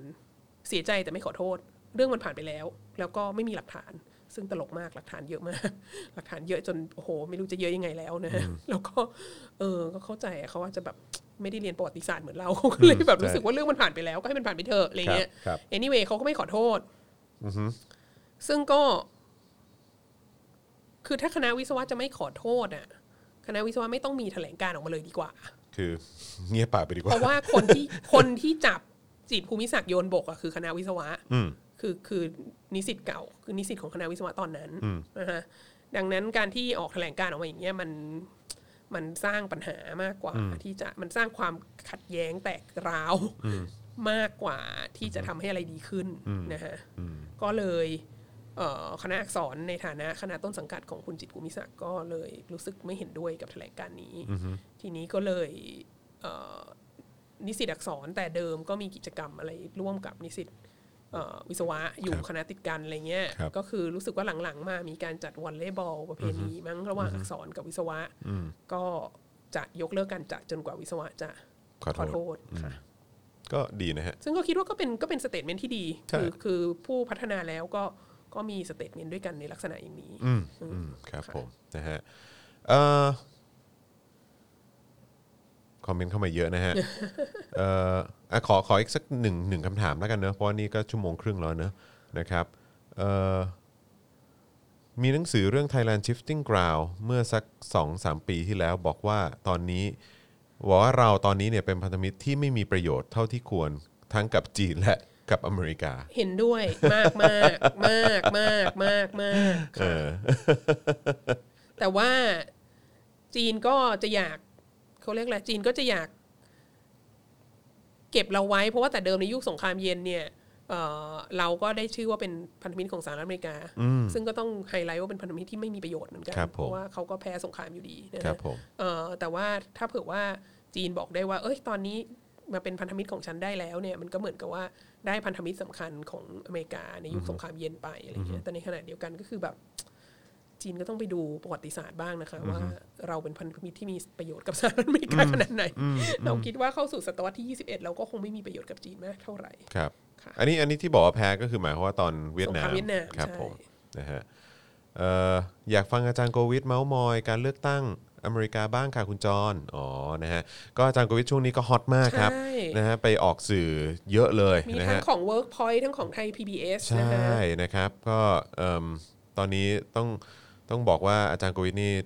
แบบเอ่ออยู่กับที่ไม่ได้เลย คิวทองมาก คิวทองจริง ค่ะ คิ ลู ว ก ท ห อ ลาง นหา จริง คิวไม่ได้ค่ะ ใช่ครับผมนี่นี่จะพาหลานไปหาคุณพ่อพรุ่งนี้ยังรู้สึกต้องโทรเช็คคิวก่อน เหมือนกันนะครับอ่ะใครเข้ามาแล้วนะครับหรือว่าใครอยู่กันจนถึงตอนนี้เนี่ยนะครับก็ขอความกรุณาร่วมสนับสนุนพวกเรานะครับให้มีกำลังในการผลิตรายการต่อไปได้นะครับทางบัญชีกสิกรไทย 0698975539 หรือสแกน QR code ก็ได้นะครับ คุณพันช์บอกว่าไม่ใช่ไม่ใช่รัฐบาลเลือกจีนแล้วเหรือคะ เห็นอะไรอะไรก็เอื้อจีนก่อน ไม่ว่าจะเปิดให้คนจีนเข้ามาในประเทศแอบส่งคนที่จีนต้องการให้จีนนะเครื่องอ๋อใช่ใช่ฮะก็คือ อ่าถูกต้อง คือคือคือรัฐบาลเอ่อเลือกจีนมาตั้งนานแล้ว เห็ ฮะ นด้วยเห็นด้วย ใช่ครับ ณพัน ผมธ์นี่ แต่ก็อืม ไม่ได้เป็นหน้าม้าให้ดิฉันนะคะ แต่ ใช่ ว่าได้ อืม นำเสนอความคิดเห็นที่ฉันคิดตรงๆเลย อืมครับผมนะฮะเอ่อคุณนานะบอกว่าขอบคุณอาจารย์วัฒนาที่ทำให้คนพบตัวเองว่าจะเรียน political science เหรอ อ๋อ ทำไมไม่ไปเรียนประวัติศาสตร์ล่ะ คะ ฟังวัสนาพูดแล้วรู้สึกว่าไม่เรียนประวัติศาสตร์ดีกว่า ไม่คือเขาก็แบบมีความรู้สึกว่าอ้าวจะเรียนประวัติศาสตร์ทำไมก็มานั่งฟังอาจารย์วัฒนาก็ได้ไง โอ้โอเค โอเค มีพอยมีพอยจอห์นวินยูก็แก้ไขสถานการณ์ ครับ ได้ ผมครับผมนะฮะคุณวิกเตอร์เดย์บอกว่าสมัยก่อนใครถูกกล่าวหาเป็นคอมมิวนิสต์ไม่ตายก็คุก แต่ทำไมวันนี้กลับมากอดคอสีจิ้นผิงอย่างสนิทสนม เออ นั่นน่ะสิ เน ถู อะ กต้อง อืมใช่ใช่ใช่ เดี๋ยวนี้ ใช่ เขาเปลี่ยนแล้วเขาเปลี่ยนมาเป็นแบบภัยต่อความมั่นคงของชาติ ทั้งสีจิ้นผิงทั้งประยุทธ์ก็ใช้เหมือนกัน ครับ นะ ผ ฮะ ม คือสีจิ้นผิงก็ออกไอ้กฎหมายความมั่นคงมาแล้วใช่ไหม ครับ ใครก็ตามทำอะไรพูดอะไรที่เป็นภัยต่อความมั่นคงก็จับยัดคุกได้ อืม ประเทศไทยก็นี่แหละหนึ่งหนึ่งสองหนึ่งหนึ่งหกอะไรเนี่ย ใช่ใช่ครับผม คุณ potential บอกว่าพูดเกี่ยวกับชิลีบ้างสิคะ วันก่อน โอ้โห วันก่อนเราพูดไปในใน daily topic ครับ อ่า เออ ใช่ นะครับก็พูดถึงเหตุการณ์เอ่อที่มีการประท้วงนะครับ ไปจนถึงเอ่อความรุนแรงที่เกิดจากน้ำมือของรัฐบาลชิลีด้วยนะครับ แล้วก็การประชามติ เอ่อที่จะมีการร่างรัฐธรรมนูญใหม่นะครับก็ถ้าสนใจก็ลองดูกันได้นะครับ แต่ว่าถ้าลงรายละเอียดลึกๆเนี่ยนะฮะเดี๋ยวอาจจะต้องแบบขออนุญาตหาหาผู้เชี่ยว ผู้ ชาญ เชี่ยวชาญ เออ ใช่ มา คือ มา ชิ พูด ลีมั คุ น ย ก็ ด้ว ห่าง ย กับจีนเยอะเหมือนกั ใช่ นะครับ เห็น ผม ใจฉันนิดนึง เอ่อคุณอารีฟันบอกว่าอาจารย์เคยคุยเรื่องรัฐมนตรี ICT ของไต้หวันเปรียบเทียบกับรัฐมนตรี DE ของไทยแลนด์แล้วยังทำไมวิสัยทัศน์ต่างกันจังเลย ใช่ใช่อัน คือ เนี้ย คือคือจริงๆ ไม่ต้องถึงอาจารย์วัฒนาพูดก็ได้ฮะคือแค่เห็นแค่นี้คิดว่าก็จะเห็นความแตกต่างกันแล้วล่ะฮะ ใช่ค่ะทำไมขยันมีนโยบายอะไรออกมาให้แบบให้ amaze ได้ตลอดเวลา ใช่ครับ เหมือนกัน น อัน โยบาย นี้ก็ โง่ๆกับฉลาดฉลาดๆนี่มันเห็นได้ชัดนะฮใช้ะครับ เทค ผม นิคใกล้เคียงกับประธานบรีทรัมป์หรือเปล่าทำให้เราทำให้เราตื่นตกใจอยู่เสมอนะฮะในเรื่องที่ไม่ค่อยฉลาดเท่าไหร่ ครับผมโอ้คุณเคนขอบคุณครับโอ้โหโอนมา 2,000 บาทเลย โอ้โห ขอบคุณสำหรับความรู้ฟังมาชั่วโมงกว่าขอบคุณอาจารย์อีกรอบขอบคุณคุณจอนโอ้ขอบคุณ ขอ นะ บ ครั คุณ บ มากค่ะ ขอบพระคุณผู้สนับสนุนของเราด้วยนะครับ ค่ะ นะฮะเอ่อคุณโซบอกว่าอาจารย์คิดว่าอุยกูร์จะถูกจีนเนี่ยกลืนไปร้อยเปอร์เซ็นต์ภายในกี่ปีคะ เออก็ก็ก็เร็วๆนี้อะค่ะ คือถ้าเกิดว่าไอ้ค่าย ประ กัก เด็น กันใน อุยกูร์เนี่ย อืม หนึ่งคือเราไม่มีข้อมูลชัดเจนอะไรมาก เพราะว่าเขาปิดประเทศใช่ไหมเขาปิดไม่ให้เราเข้าไปแล้ว ใช่ แต่ว่าที่เรารู้เนี่ยคือว่าวิธีการกลืนอุยกูร์ของจีนมันไม่เหมือนกับวิธีที่จีนใช้ในทิเบต อืม ในทิเบตเนี่ยจีนใช้วิธีการเอาพลเมืองจีนจำนวนมากเข้าไปอยู่ อืม นะฮะแล้วก็ ย้ายถิ่นฐานไป เอออเพราะว่าทิเบตมันอยู่ติดกับเสฉวน ซึ่งมีพลเมืองหนาแน่นที่สุดในประเทศอยู่แล้ ครั ว บ ใช่ไหมทีนี้อุยกูร์เนี่ยคิดว่ามันใช้วิธีการสำคัญก็คือการเอาคนเข้าไปในค่ายกักกันอะไรเงี้ยแล้วมัน คือกลุ่ม Human Rights ต่าง ๆ ที่ติดตามเรื่องนี้มันมีการใช้คำว่า genocide แล้วอะ เจโนไซด์เลย ใช่ นะฮะ ดังนั้นมันค่อนข้างน่ากลัวมาก ถ้า ว่า เจโนไซด์ก็คือฆ่าล้างเผ่าพันธุ์ ใช่ ซึ่ง ว้าย คือ ตายละ ดังนั้นนะประเด็นมันจะต่างกัน มันจะไม่ใช่การกลืน แล้วมันก็คือคือแบบอีกกี่ปีถึงจะแบบถึงจะเจโนไซด์สำเร็จอะไรเงี้ยก็แล้วก็มีมีการมีข่าวของคนที่ออกมาได้ แล้วบอกว่ามีข่าวการบังคับทำแท้ง มีข่าวการบังคับทำหมันอะไรเงี้ยของของคนที่ถูกเข้าไปในในค่ายกักกัน ซึ่งทั้งหมดนี้เนี่ย เออ ไม่มีหลักฐาน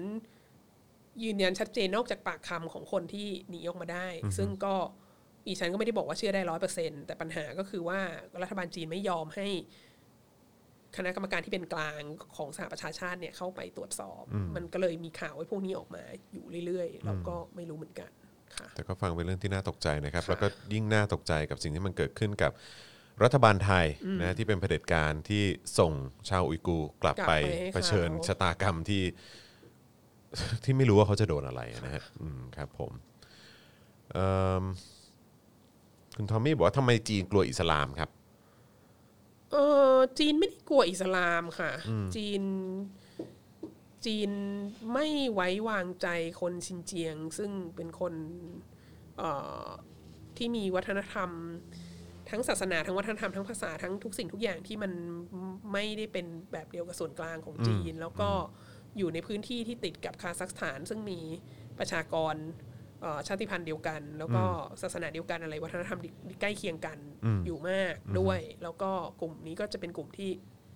คือเนื่องจากเขามีความแตกต่างทางวัฒนธรรมทางอะไรเยอะเนี่ยเขาก็เขาก็จะไม่ค่อยชอบการแทรกแทรกแซงจากรัฐบาลกลาง อืม ประกอบกับเขาอยู่ในจุดยุทธศาสตร์ที่มันจะเป็นปากประตูสู่เอเชียกลางของไอเส้นทางสายใหม่ศตวรรษที่ 21อะดังนั้นน่ะถ้าถ้า BRI ของจีนจะประสบความสำเร็จอะก็ต้องปราบกลุ่มนี้ให้อยู่นะฮะซึ่งมันไม่ใช่